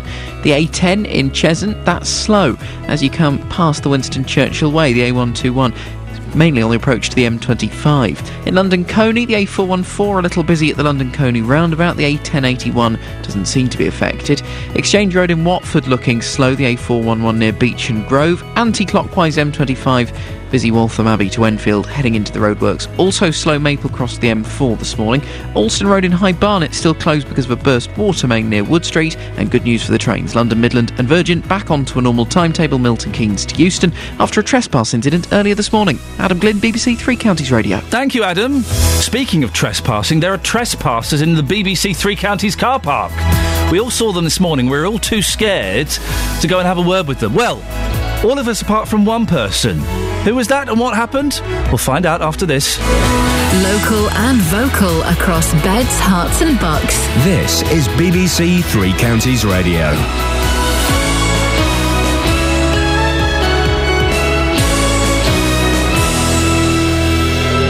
It's 8 o'clock. I'm Serena Farrow. The headlines Dead body found in Luton, better transport for vulnerable patients in Bedfordshire, and home prices about to stable. BBC Three Counties Radio. A 19 year old's been found dead in Luton. Police were called to Hastings Street overnight. A 43 year old's now been arrested on suspicion of murder, and an investigation's been launched. In other news this morning, after an elderly patient with dementia was left on a transport bus in Luton overnight, the council says it's now improved its service. While there have been a number of incidents, including a 16 year old being knocked down after leaving a vehicle, but there's now a policy as well which forbids employees from whistleblowing. Dr. John Beer from Action on Elder Abuse says that's just wrong. You know, if a child gets hurt or neglected or badly treated in some way, we don't want you to tell anybody in case it looks bad. That wouldn't be acceptable for ch- with children, would it? But with older people, we bend our attitude. Oh, they're not quite so important. They're not so vulnerable. If this had been a child, you know, this would have been national, wouldn't it? Now it's hoped a rail link between Bedford and Cambridge will finally be reopened after 20 years of campaigning. Railfuture's published a report setting out a number of options for a new line.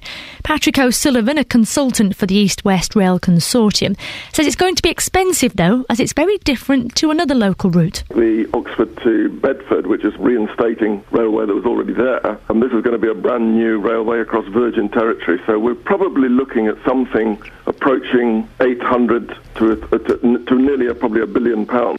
Next, and the Bank of England's being encouraged to cap the average rise in house prices to 5% a year to head off the danger of an unsustainable property boom. The Royal Institution of Chartered Surveyors says putting a ceiling on the increase would prevent another house price bubble and excessive risk taking. Henry Pryor's, an independent housing expert from Hertfordshire, he's just been speaking to Iain Lee. It's not supply and demand per se, it is the availability of credit. And what has been going on uh, lately is that the government has been very keen to put a floor under house prices to stimulate house building, which they've done very successfully. And they've done that by making uh, more money available and making it cheaper and easier for people to borrow. NHS complaints watchdogs concerned about failures to recognise and treat sepsis. The Health Service Ombudsman has called for new guidelines to help doctors and nurses recognise the condition. It's thought to cause 37,000 deaths in the UK every year. Well, Dame Julie Mellor says patients with it can be in greater danger than they appear. The seriousness of a patient's condition isn't recognised, and actually, sepsis is really difficult to diagnose.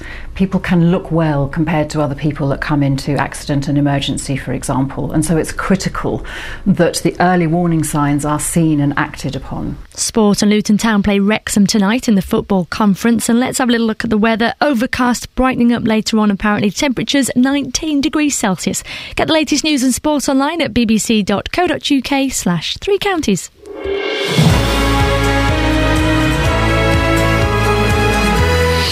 Morning, this is Iain Lee, BBC Three Counties Radio. It's three minutes past eight, 57 minutes until my weekend starts. I mean, I'm working tonight, but it's not technically. You know, it's, it's, it's not building walls or digging ditches, so. Uh, lots for you to get involved with this morning.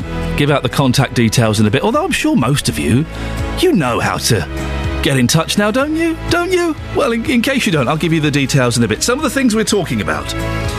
You may remember a little while ago we uh, mentioned uh, the case of an elderly dementia patient. If you heard it, you won't have forgotten it. It was incredible. She was left overnight on a patient transport bus in Luton. The driver, the driver didn't notice her, so she spent 14 hours. An 88-year-old woman stuck on a bus overnight.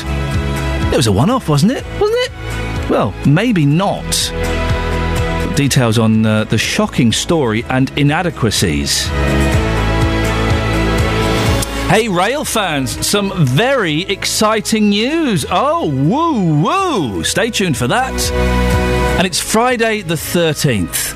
Well, we're hearing that some of you are very, very superstitious. What are your superstitions? 08459 455 555. Facebook.com forward slash BBC3CR. Or you can send me a text 81333. Start your text 3CR. Across beds, Herts, and Bucks. This is BBC Three Counties Radio. And also, we had some um, some dubious characters parked illegally in the BBC Three Counties Radio car park. We all saw it. We all commented on it. None of us went and knocked on their doors and asked them to leave. None of us, except for one.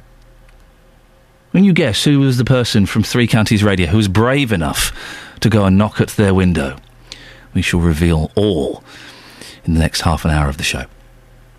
Now, last year, an elderly dementia patient was left overnight on a patient transport bus in Luton. 88 year old Joan Cook spent 14 hours trapped on the bus. Let me just read that again because this is disgusting. 88 year old Joan Cook, who has dementia, spent 14 hours trapped on a bus. The driver, Susan McLaughlin, failed to notice that there was a woman on the bus. She lost her job but was cleared of neglect at Luton Crown Court. Well, it's emerged that this wasn't the only serious case like this, and last night the council discussed whether its procedures for dealing with this sort of thing are now robust enough. Dr. John Beer is from Action on Elder Abuse. He thinks the issue has been dealt with in a very unsatisfactory manner. If we were taking the care of older people seriously, and I don't think we do, then the first time it happened, there would have been a proper investigation. People would have said, How could this be? And something would have been done. I, I agree with you. Clicking the seatbelt seems to be ludicrous. I mean, it, it's about saying to the driver and training the drivers, your job is to see that everybody gets into their own home and you don't go home until that, that's what you've done. Well, I'm joined now by Colin Chick, who is the Corporate Director for Environment and Regeneration at Luton Borough Council. Uh, Colin, when we uh, last spoke to you about the case of Joan Cook, you said, "quote It was an entirely, uh, entirely an isolated incident." But the report last night reveals that there was a previously unreported case. So, so did you lie? No, I didn't. No. Um, um, the the the incident beforehand, um, I was not aware of at the time, and it came out afterwards. It came out afterwards because what we did was we carried out a full review of absolutely everything. We left no stone unturned right across the board. We went right back through records, and and what it showed was was there have been three incidents. Um, uh, all happened last year, despite the fact that the service has been running for eight years.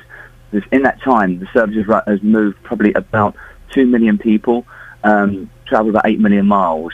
Um, those three incidents, um, I think we need to put it into perspective. The Joan Cook incident was very, very different to the other two. Um, and yes, I mean, the Joan Cook incident, I've always said, beggars belief, um, is inexcusable.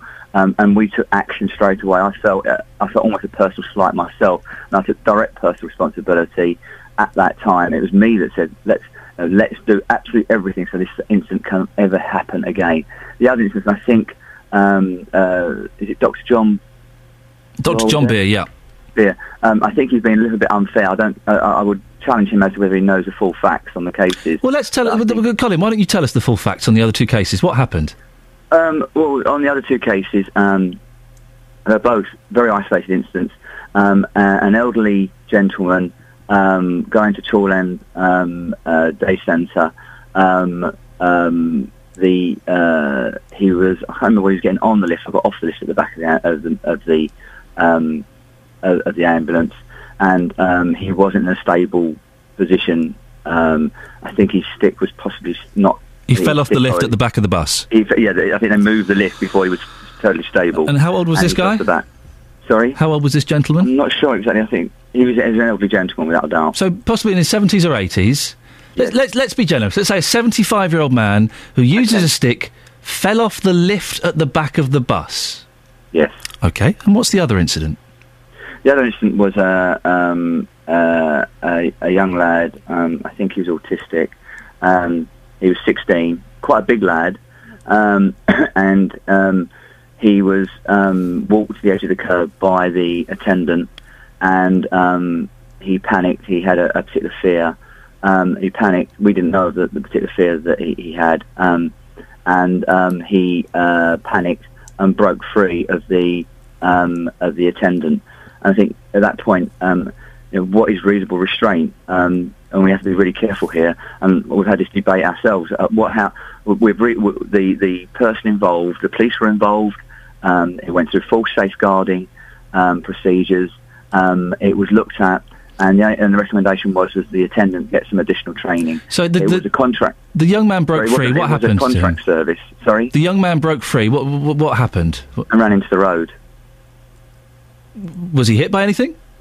I think he was clipped by a car. Yes, he was clipped by a car. Uh, okay. So a young man uh, who's autistic um, panics. The person with him doesn't have the correct training. He runs into the road and he's hit by a car. But I don't think. Yes, I, I, I don't think the train would have made much difference.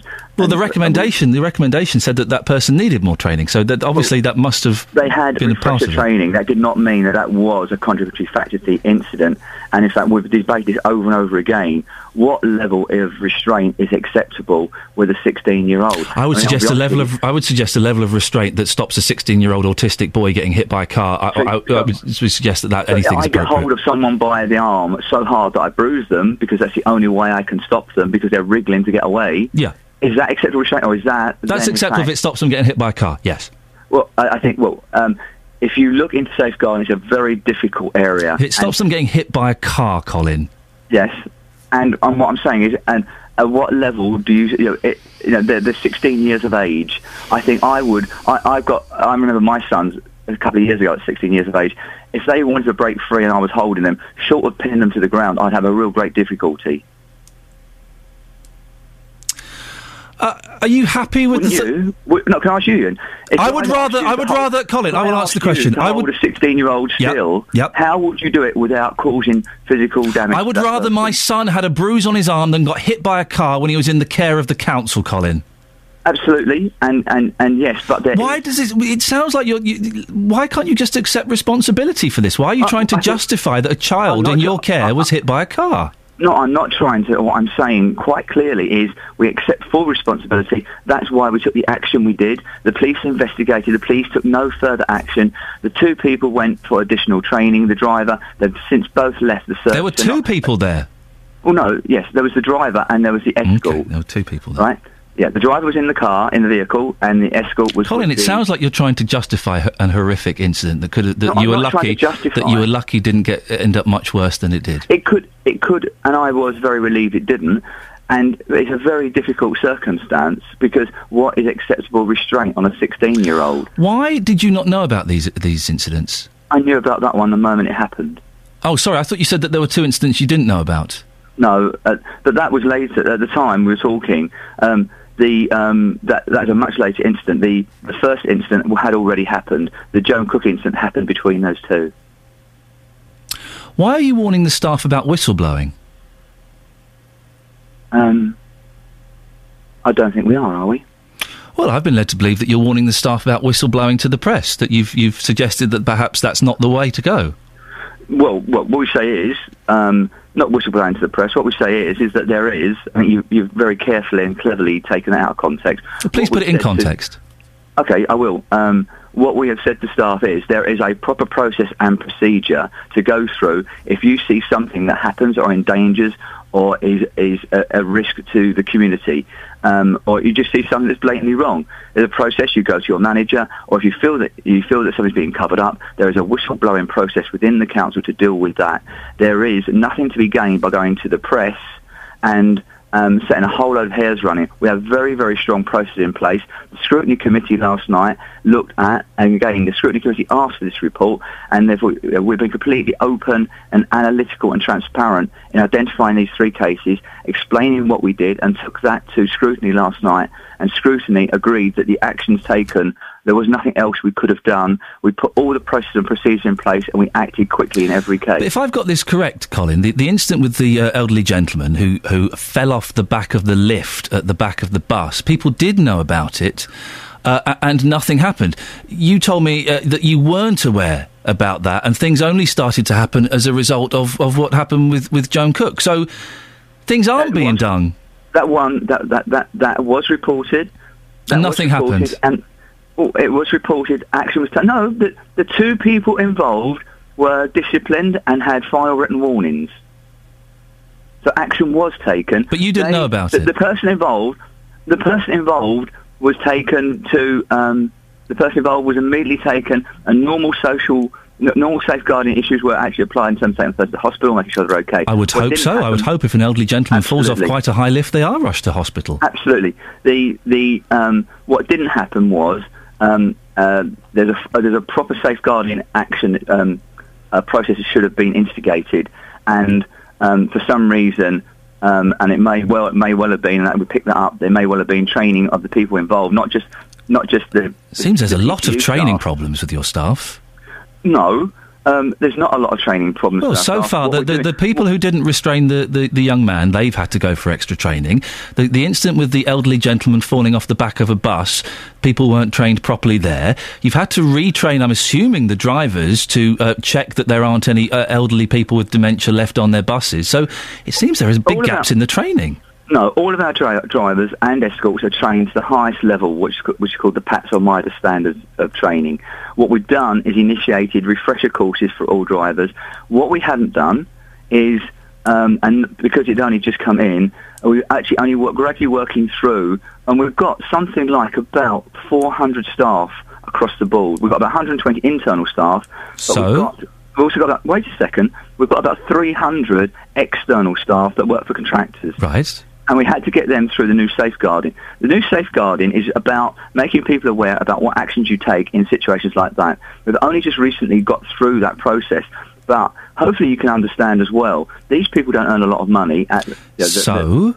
Wait, wait a second. These people Well, hopefully you can understand that earn a lot leaving money. Hopefully, and it is a very Colin, how much they earn? How much? No, I won't because you're talking nonsense. How much they earn is irrelevant. No, I- I Hopefully, you can understand that. leaving an 88-year-old woman with dementia on a bus for 14 hours is uh, is wrong. Uh, uh, an elderly gentleman falling off the back of a bus is wrong. An autistic child being allowed to run into the road and being hit by a car is wrong. I don't care how much they get paid or how many staff you have working for you. If they can't prevent those things happening, then people have a right to know. And you suggesting that your staff don't go to the press so that public do know about the inefficiencies in your service, I think is a little bit disingenuous. No, not at all, because effectively we have the actions we've taken have been very transparent. The actions we've taken have actually been reported, and again through scrutiny last night, they are transparent, they are open. That is why the safeguarding procedure does exactly that process. Why we've instigated that process, and we've been completely transparent with everything we did. All we said was to our staff was. If you have a problem, there is a correct way to deal with that problem through the whistleblowing process or through your normal management lines of control, not going to the press. That's what we said.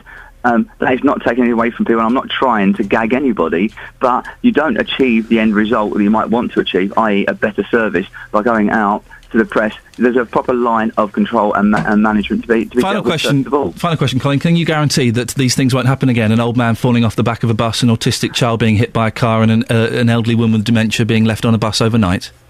I can. I, what I can say is, is that I do not believe we could do any more within our service to make sure that sort of thing never happens again. Um, I, I, I would be absolutely gobsmacked if, for example, the incident with Mrs. Cook ever could happen again, because we've gone to such ridiculous lengths where, as you said yourself, um, not not the drivers are always asked to check the vehicle. Now they don't only check the vehicle; they put every seatbelt in place to ensure that nobody is sat in that vehicle. They then go over, they return the keys, they sign a log to say the vehicle and everyone the vehicle is safe and safe. The everyone's been delivered, and then and only then does the supervisor come out and then check that vehicle again. So, do I believe? I think. It, uh, it, I, I would. I hate to say it could never happen. I, I think the chances of happening are very, very remote. Colin, we have to end it there. Colin Chick, uh, Corporate Director of Environment and Regeneration at Luton Borough Council, cannot guarantee 100% that an elderly woman with dementia won't get left on a bus overnight. Wow. Uh, we're a little bit late. Thanks for being patient. Here's the travel news now with Adam. Travel news for beds, Herts, and Bucks. BBC Three Counties Radio. Cheers, Iain. Slow on the A1 as you come to the Black Cat roundabout. Some delays in Cheshunt on the A10. Also, as you drive into London through High Barnet, a burst water main on Alston Road means it's closed. Anti-clockwise M25 slow through the roadworks. Also busy Maple Cross down to the M4.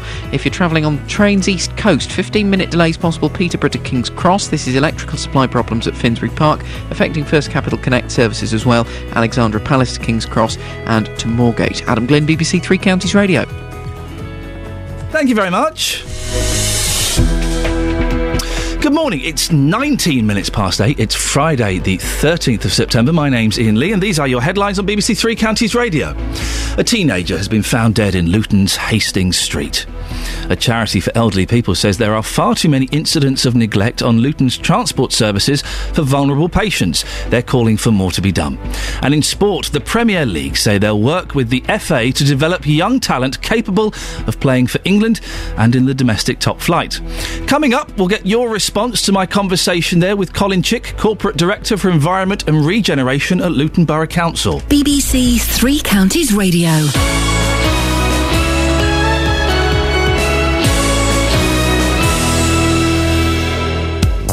Tonight, there's an extra three counties sport. Great whack, run in, and the near post. Luton are in conference action away to Wrexham, hoping to consign the hosts to their fourth straight defeat Nuneaton Town 2, Wrexham nil. by building on Saturday's performance. The only thing we're disappointed about is we haven't scored the goal that wins the game. We have people that can score. I know that we do. If we keep doing that, then I think the rest will follow. Wrexham versus Luton tonight from 7 in Three Counties Sports. Well, I did say to you that uh, uh, there had been incident at uh, BBC Three Counties Radio in the car park. Uh, there were two. Ma- it's not a particularly big car park. Two huge trucks were parked in there, and we all saw them this morning as we came in, and we are all going, "Oh, who's, who's parked in there?" Oh, None of us, none of us, dear listener, had the uh, gojones to go up to them and say, "Excuse me, would you mind moving?" None of us, apart from one man. Only one man was brave enough. In times of trouble, we turn to a hero. That hero's name is Jonathan Vernon Smith. you went and spoke to them. I had a massive row with them. they nearly killed me this Did you morning. wake them up because they were as- uh, asleep in there? Were they? Oh, how disgusting! Well, I as I arrived, they were blocking everybody in. So I went up to to one of them, and I said, "What are you doing? How am I supposed to get my car in?" A- anyway, uh, he instantly got very aggressive with me. And he said, We've got permission. I said, Who gave you permission to leave your lorries in this car park? He said, The, the hotel. So he pointed at the hotel over the road. So that was it. I stormed over there. Yeah. I spoke to them. They said, we d- They've not even been staying here. Right. They said, It must be the other hotel. So I went in the other hotel. Wow. They said, no, no, no. We didn't give them permission, but actually, we'd like to know who they are because they've been blooming abusive to our staff all night as well. Oh dear. So I came back out there, had a go, uh, had a go at them. Then one of them gets out of his lorry, comes to back up his mate. I said, "Excuse me, there is no need to be so rude. I'm trying to establish why you're parking our car park." He said, "What's the problem?" I said, "I'll tell you the problem. Nobody can get their cars in or out of our car park. That's the problem." At that point, he said, You need to get a life, mate. After he had done something that I can't even describe because people might be having their breakfast, he did something involving his nostrils on the floor. Disgusting. These people were absolute animals. Wretched animals. And there was there was a great physical aggression as well, wasn't well, there? Well, thankfully, my good colleague Tim, he came and backed me up. Well. and my colleague Jenna, she came and backed me up She'd as be well. more use, I think, than Tim. that as they drove off, they threw a stone at me. They threw a stone at me. It hit my colleague Jenna's car. It landed on the. F- it, well, it actually hit her. Poor thing. Why are you laughing at because, they, because they were trying to get me. They, they got her Jenna got hit with a stone. they threw a stone. Anyway, don't you worry. Don't you worry. I've already been on to the police this morning. Have you? I've already established which firm has hired them the lorries. Yes. They're phoning me back this morning to tell me the, the details of these people. Wow. I'll find them. Don't you? And then what are you going to do with them when you do Oh, find them? I can't go into detail on air. Karate chop to the windpipe? Don't. I'm not going. I'm not giving away my secret weapon on air. It's at times like this I wish I had a taser. Make their eyeballs pop out. What you, what you didn't get, uh, dear listener, as Jonathan was recounting that story, he was acting it out. it was Oh, all- Richard, I'm sick of these kinds of people. Who do they think they are? They throw their weight around, and it, and everybody, you know, they make everybody feel frightened.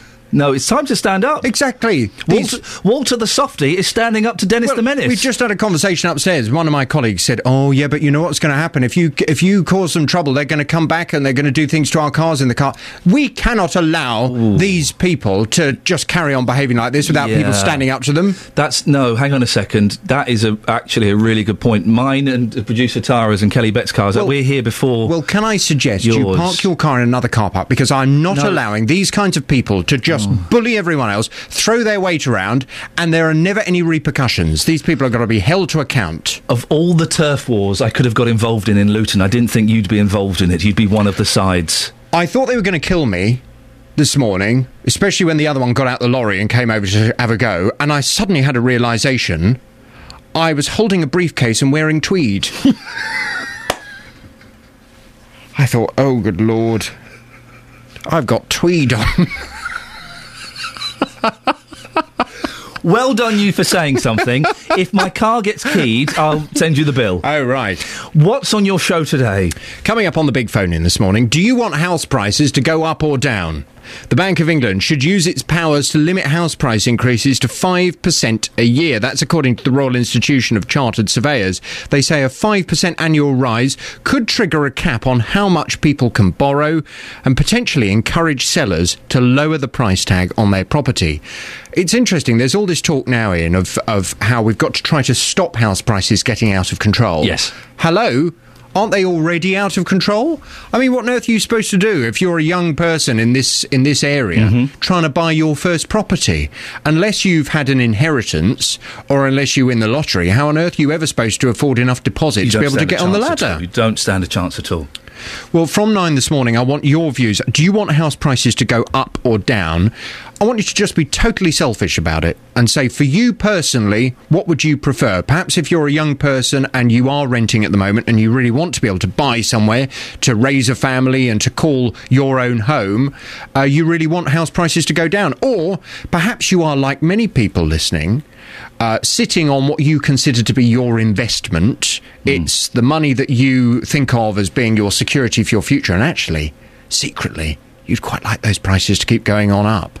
08459 455 555. I want to hear from you at 9. Call 08459 455 555. BBC Three Counties Radio. Uh, uh, a few minutes ago, I spoke to Colin Chick, the Corporate Director for Environment and Regeneration at Luton Borough Council. We talked uh, about uh, the 88 year old lady who'd been left on a bus overnight. We talked about the elderly gentleman who'd fallen off the uh, lift at the back of a bus and was taken to hospital. We also talked about a 16 year old autistic boy who, uh, who broke free from his uh, escort and ran into the road and was hit by a car. Uh, Tim's in Milton Keynes. Good morning, Tim. Good morning. Tim, what would you? Yeah, I'm good, thank you. What would you like to say? Uh, I would like to say, well, basically, I live in Milton Keynes. Uh, we have a care assistant because my boy is 14 and he's got serious autism. Mm-hmm. Uh, she's been with him since uh, we moved here. She's been with him for four years.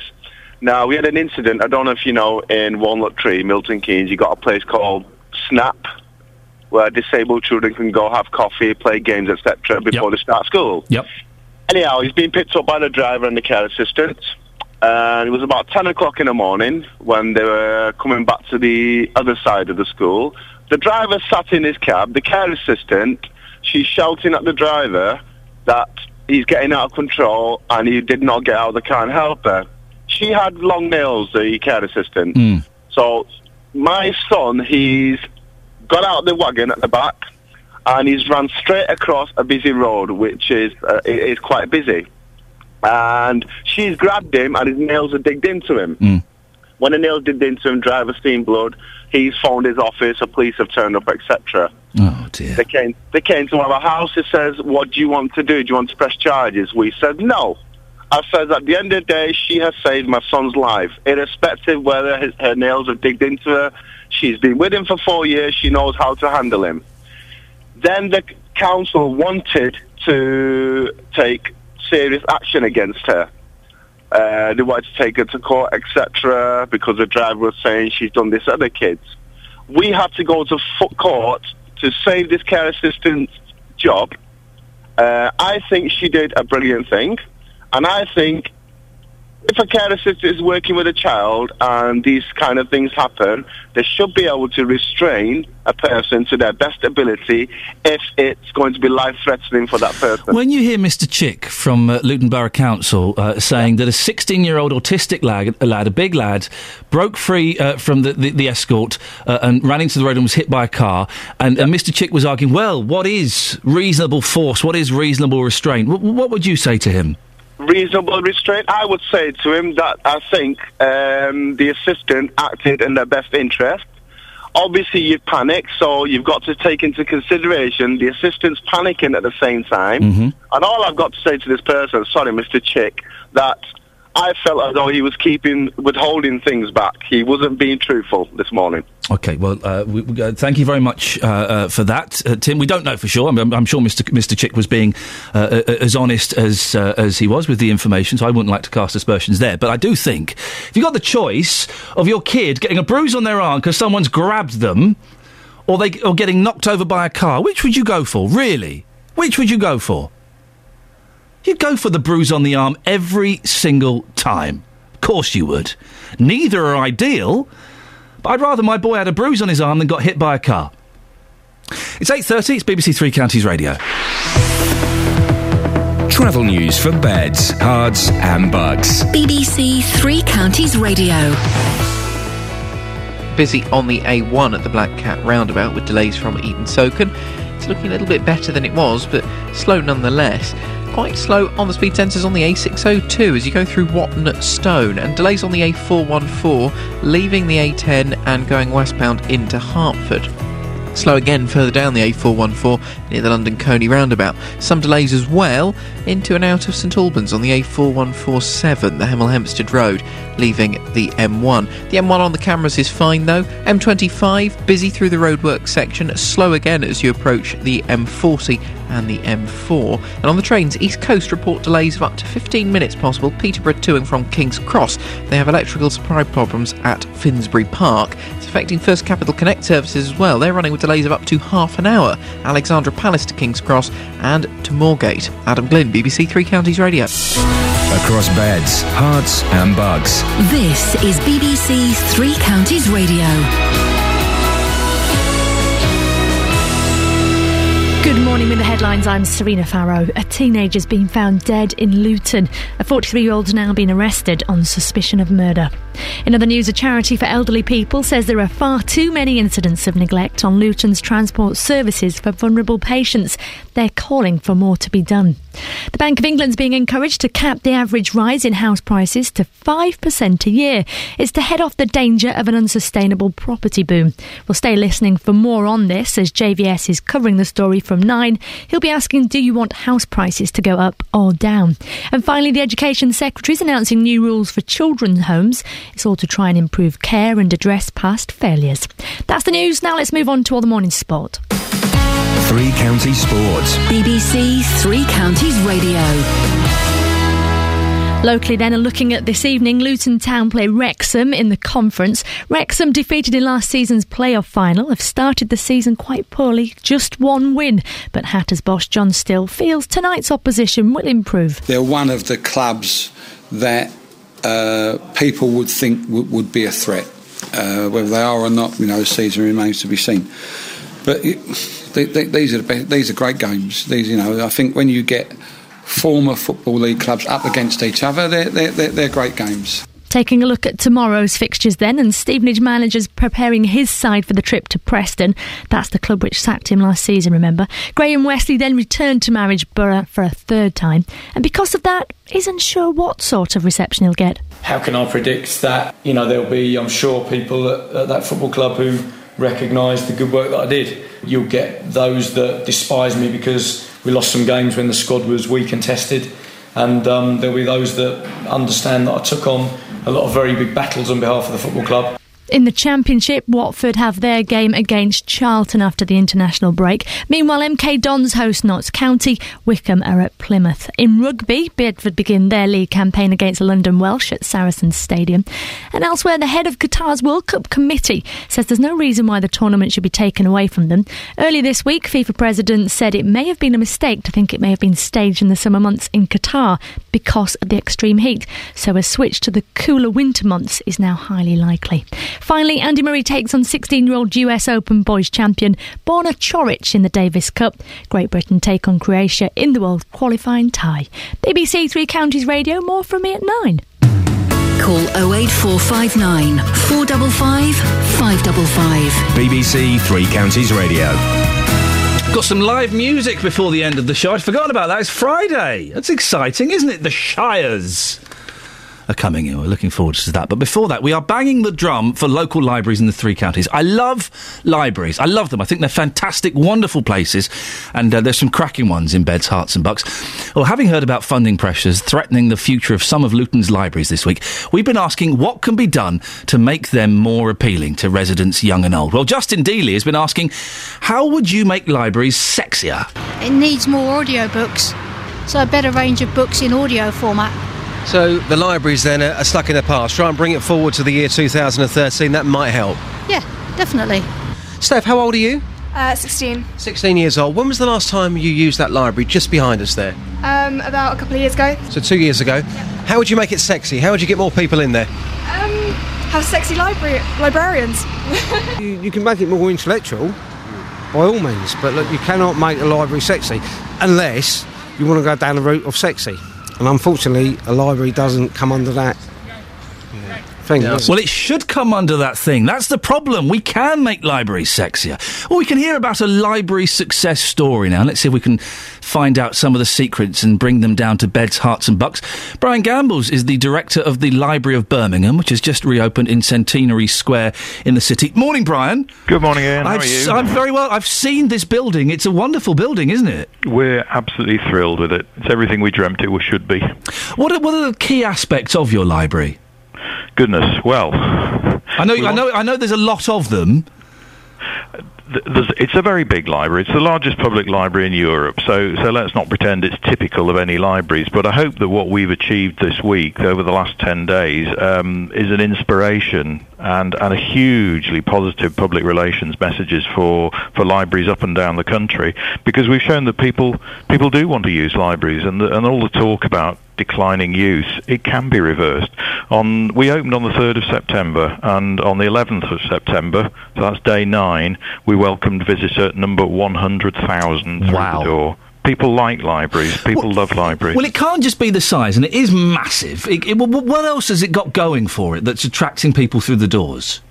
We've we've tried to make it first of all, and th- these may sound like buzzwords, but I think they're really important. We've tried to make it as welcoming and accessible and friendly as we possibly can, so that everybody in the community thinks it's their library. So we've got we've got volunteers working there, we've had student helpers, we've had people meeting and greeting to encourage people to come through the doors, and when they're through the doors. It's a big library, so let's give them a bit of guidance, give them a give them a show uh, where, where they might like to go, talk to them about the services they they um, they might be interested in accessing. We've we've tried to provision spaces that where, where people can relax. So there's there's a cafe. There's place we're not, we're not restrictive on people can take their coffee where they like and sit down and read a book at a desk or in a comfortable chair. There's lots of variable types of seating. We see people sprawled all over the place reading. It's it's just a fabulous atmosphere. Now, uh, the, Luton in particular is, uh, is particularly multicultural, and so are other places in Beds, Herts and Bucks. Obviously, Birmingham is. How are you uh, co- uh, coping and cap- uh, um, what's the word I'm looking? Catering is the word I'm looking for. Thank you very much indeed. How are you catering for the different cultural groups in Birmingham? Well, Birmingham is a, is a big multicultural city, as you, as you say, and a, massive uh, population, particularly, of course, of young people. And its its other demographic is uh, is its youth. It's the youngest city in Europe, um, and that's that's where we've really placed our focus. Um, this is a library for all people. Um, the, the number of specialist services for individual groups in, in uh, ethnic minority groups, if you like, is is relatively small because this is about serving people, and it's children of all all ages. What we've tried to create, and I heard some of your your um, your listeners commenting on that a library should be sexy. Well, the, the the word we've we've tried to use, I think, is is cool, and and we've heard young people coming in and saying, "Wow, is this really a library?" And and yes, it is. Uh, listen, I do want to make libraries uh, in, in Beds, Herts and Bucks sexy or cool. Do, do you think it, it can be done? We've had some callers phoning in, slightly older callers, saying, "Whoa, hey, we don't need to change libraries. Libraries are fine the way they are." Is that part of the problem? Do you think, Brian, that that, that, that some people are kind of stuck in their idea of, of, of what a traditional library is? I, I think libraries have to change. Uh, I, I really do, and I'm, I'm fortunate enough to be directing a library which is big enough to have spaces for everybody. So there are parts of the library where the people who who want uh, the library to be a, a place of quiet, where they can be silent and, and study in peace and quiet on their own. Um, that that's a need we cater for. Um, but actually, uh, you talk to young people. That's that's not how they want to, to run the library, and at times there there are there are moments in life when you have to look to the future, and they're our future. Brian, listen, I think it's cracking what you're doing. Best of luck. I shall be visiting that library at some point in the next few months, fingers crossed. So uh, well done for that. Brian Gambles, Director of the Library of Birmingham, a success story that proves that libraries can be hip and with it. Eh, kids? Across beds, Herts, and bucks. This is Iain Lee. BBC Three Counties Radio. It's Friday the 13th. We've been talking about superstitions, and it turns out you are a rather superstitious bunch. We had one poor lady. Well, she she did have a lot of bad luck on Friday the thirteenth. It would have been her husband's birthday today, if he hadn't have died on Friday the thirteenth last year. So she has quite good reason to uh, be suspicious of the day. But lots of you are very superstitious. Uh, Justin Dealey, is you you have been plagued with problems since the Krishnas gave you a, a, a, cursed elephant. Yes, they gave me uh, an elephant last October, and since then I have had unprecedented bad luck. So, uh, when it comes to Hare Krishna elephants, yes, slightly superstitious, but Friday the 13th, it doesn't really bother me. Can I pick you up on something you said, and you said it earlier, and it's just making me.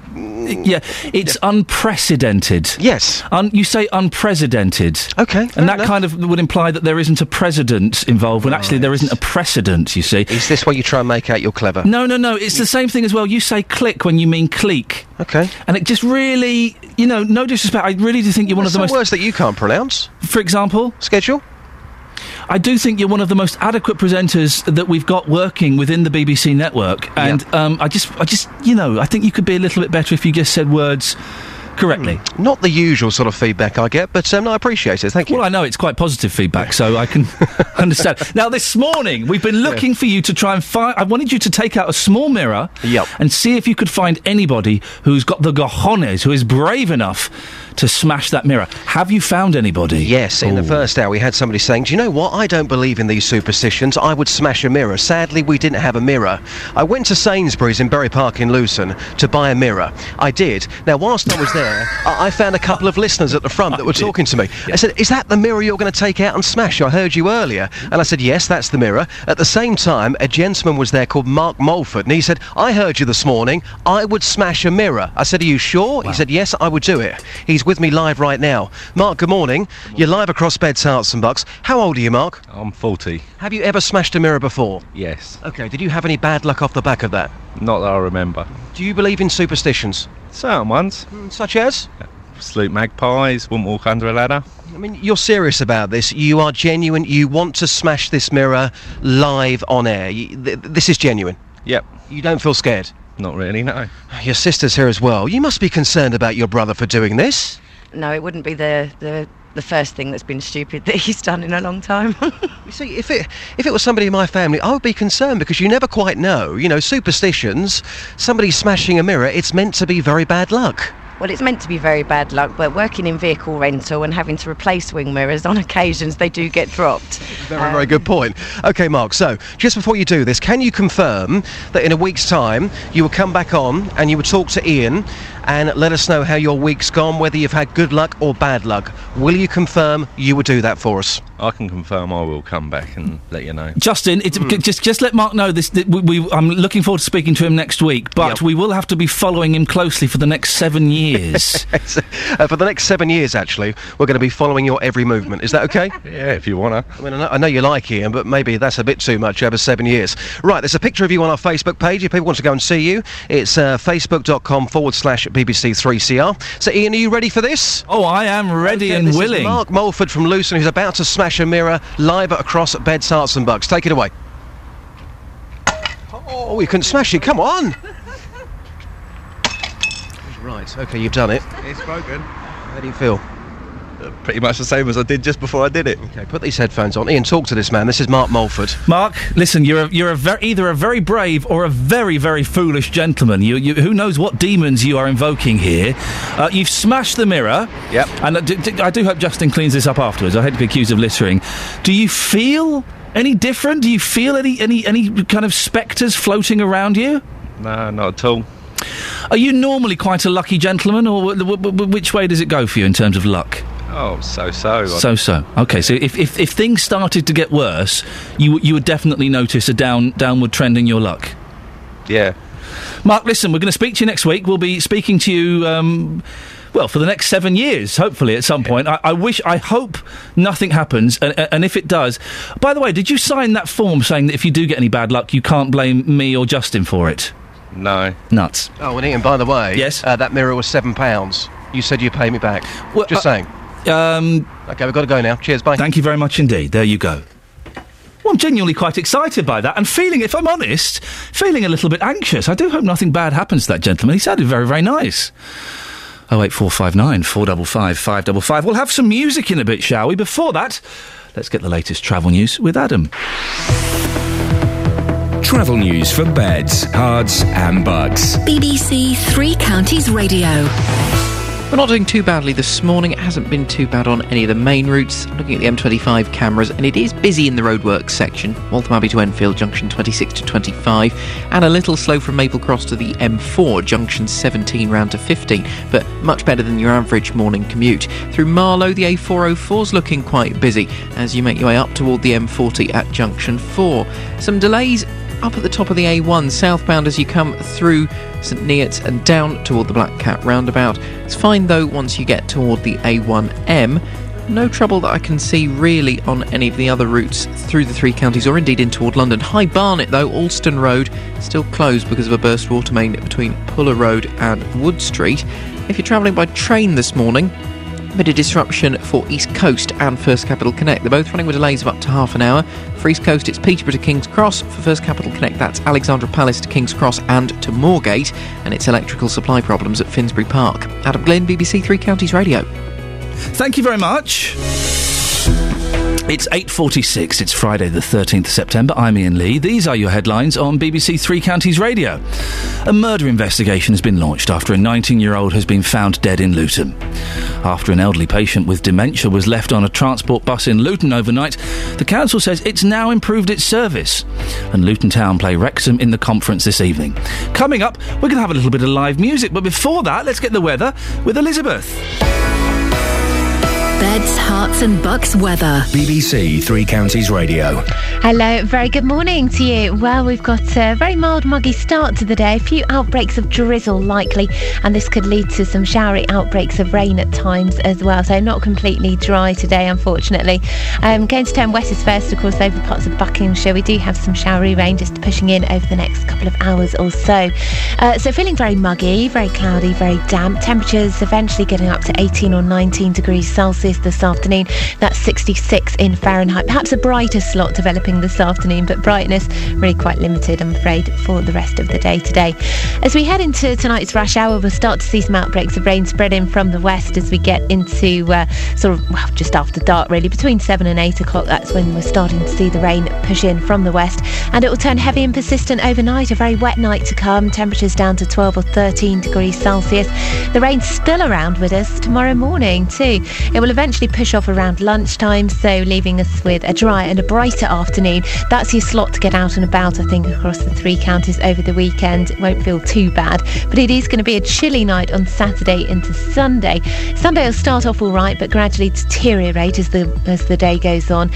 Uh, we're going to finish off Sunday actually with some very strong gusts of wind and uh, some more outbreaks of rain. So very autumny over the weekend. That's the forecast. If you've got a problem with a company, a council, or an organisation, They were really, really unhelpful. They laughed at me. the JVS show fights for your rights and tackles your consumer problems. We have been back 11 visits, each time because of the problems my husband's been having. Since beginning of June, I've had no schedule freezer. If you need our help, email jvsshow at bbc.co.uk. Gentleman then agreed to refund me my money. As of yet, he's resold the vehicle and still no refund. The JVS show, weekdays from 9, BBC Three Counties Radio. Morning, this is Iain Lee, BBC Three Counties Radio. As you know, we like to have a little bit of live music uh, on a Friday to end the week. I'm joined by Chrissy and Ben, who are the Shires. Good morning. Morning. Morning. Now, Chrissy, I, you, you managed to make. I saw on Twitter there was some concern that you might not wake up in time. Yes. It's a wee bit early for me, but um, it's it's virtually nine well, it- o'clock. It's it is. It midday. is okay now. Yes. But I did get up about six. I think that's quite early. Is that all? Six o'clock, for goodness sakes. Ben, are you kind of the driving force? Are you the responsible one out of the two of you? I, I guess, yeah. Probably, I probably would say I am. Okay. Yeah. Uh, now, what, you, you, country music, is it? Yeah. But, but you're young people. Why would you be digging the country scene? It's new country, isn't it? New country. So, who are your influences? What kind of stuff do you like? I'll, I'll let Chrissy uh, reel off a few. Um, we love a bit of the Lady Antebellum. Oh, yes. Um, Martina McBride. We love the Civil Wars. Um, oh God, how many? They're, they're all American people because, like, over here, there's just, Yeah. like, no one. So we're G- What, what about a bit of Glen Campbell? Oh, I heard him earlier. I Yeah? really liked that. Have you I know Kelly didn't Kelly's didn't really agree. miserable, isn't she? Listen, what's your first song you got for us? Uh, we keep calling it the new one. It's called All Over Again. We've just just written this last week. So. Oh, so the, the, this is Yes, the new one. Let's have the new one then. Away you go. Thank you.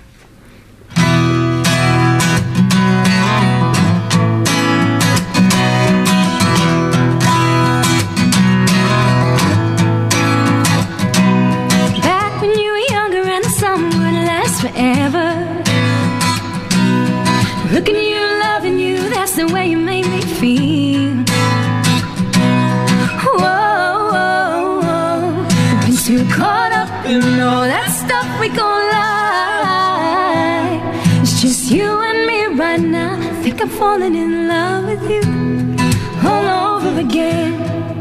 I think I'm falling in love with you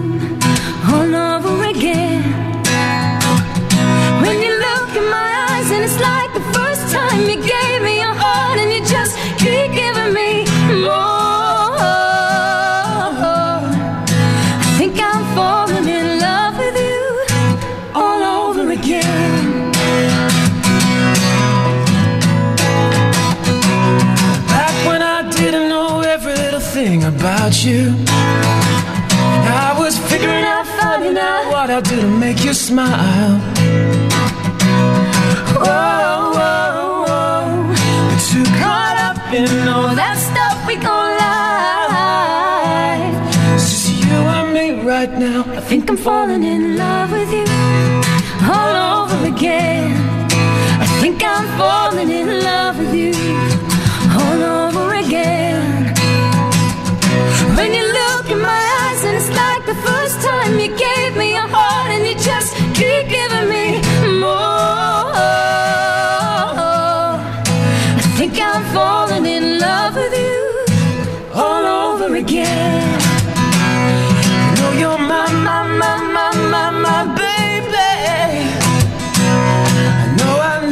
not, not, not, told you lately. But there's something about the way you look tonight. I think I'm falling in love with you all over again. I think I'm falling in love with you all over again. I think I'm falling in love with you all over again. I think I'm falling in love with you again. When you look in my eyes, and it's like the first time you gave me your heart, and you just keep giving me more.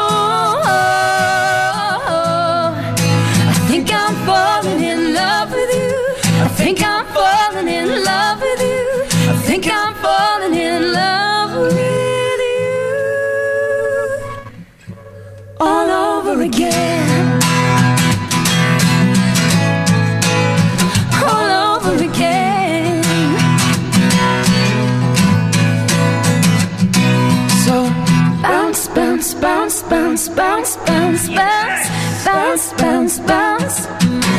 It's the remix of the Shires. Coming at you alive. Whether your bed's hot or bars. Then you can listen to us.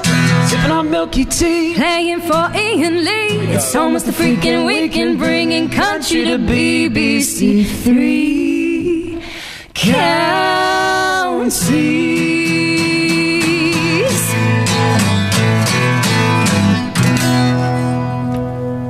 Excellent. There we go. There we go.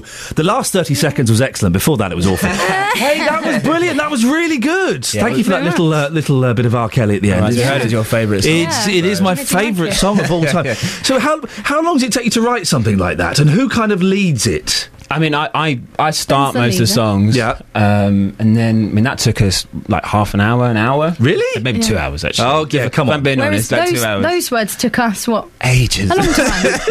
You're like, oh, trying to find the right It was words. aren't so painful yesterday. Trying to squeeze your name in, actually. Well, Yeah. I appreciate. Uh, it's always nice having gentlemen singing my name. Uh, but but that, I mean, that, that is obviously a really good song. The song that you wrote. Do, do, do you know when you've written a good song? Do you kind of go, yeah? Do you know what? Let's go and get a coffee and donuts. We've we've earned our, our pay this week. I think, yeah, most of the time. I mean, sometimes you write a song and you think this is the one, and then you play it to everyone. Everyone goes, "Mm, "I'm not sure," but I think ninety percent of the time you you know, and that one. And then the we second usually go wrote it, we just right knew. another one that we really like, and then all of a sudden our sets live, Yeah. we struggle to like not Get enough song. Well, yeah. find the right. Yeah, I mean, playing a gig tonight in Watford at the Flag, and we've got about eight songs, and we've cut about four of them. Yeah. So, But that's a great position to be in, though. You can kind of pick and mix and judge how it's going and go, hang on, maybe this one will fit in a little bit Yeah. better here. Let's Yeah. slot Yeah, this exactly. in. How did you get together? We met through a mutual friend, didn't we? yeah, Kind of Facebook. Yeah, Facebook, really. Hmm. Um, like, I, I've, I've only got into country really for like, last year. I was just looking for someone, and then I put a thing on Facebook. There must be a country singer somewhere who's good. And I got quite a few bad people mentioned. Yeah, I've done that with bands. Hey, we're looking for a singer, and you get loads of people sending you little MP3s or YouTube Yeah. videos, and it's like, oh my. But then- See, but then- I, I've always had the same with with writers and uh, other people. They always send stuff to me, and I'm like, oh, it's not quite good. The second we And heard then- each other, it was just like, yeah, this is it. We met. I got like, the next halfway through a track or something that you sent me. I was like, wow, yeah, I'm up for this. And so, what's what's the plan? What do you want to do? You want to be on top of the pops? What, what I don't know what. I mean, we see ourselves as very radio too. We're not gonna, you know, we're not gonna try and be hip hop. We know we know we're country, but I mean, we want to go to Nashville. That's the big thing for us. Going to Yeah. Nashville, getting out there. That's where it all is. Um, We just want to get country known over here, you know, like a new country. So it's not the traditional country that maybe people are maybe scared of listening Yeah.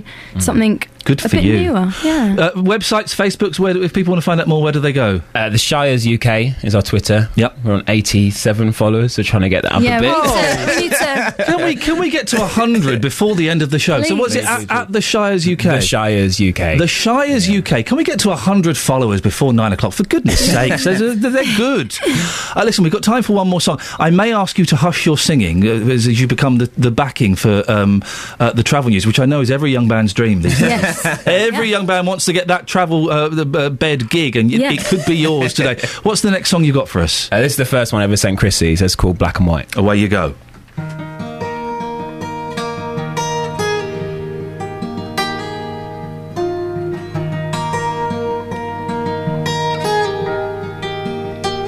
You're given to eyes,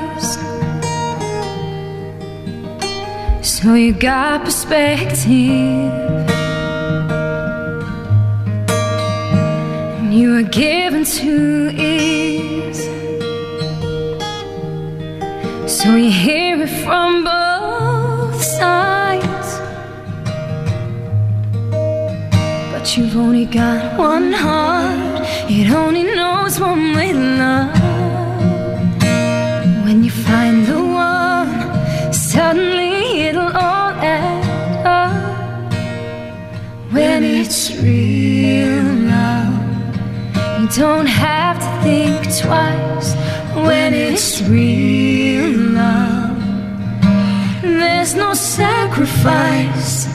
You just let go, cause you know you got it made for life. There's no compromise.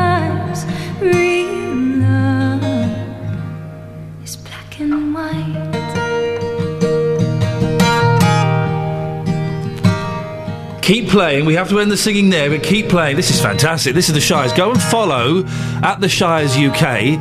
Oh, I feel bad cutting you off in mid prime there, but it was wonderful. Keep playing. We'll get the latest uh, travel news now with Adam. Adam, tr- treat the travel as sensitively as you can with music like this, please. No problem, Iain. I'll take it nice and slow. Looking at the M25 first off, and it is looking busy anti-clockwise, Waltham Abbey to Enfield. It's through the roadworks section, junction 26 to 25, going into the works and off toward Potter's Bar. Also slow, Maple Cross to the M4, junction 17 to 15.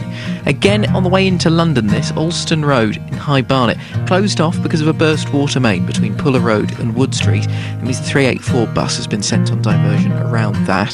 The A10 in Cheshunt, it looks like there's a patch of slow traffic from College Road toward the Winston Churchill Way, and the A1M starting to look quite slow as you go past junction 7 at Stevenage. If you're travelling by train, a couple of problems I'm afraid. East Coast running with delays of up to half an hour. Peterborough to King's Cross. It's electrical supply problems at Finsbury Park causing the issue.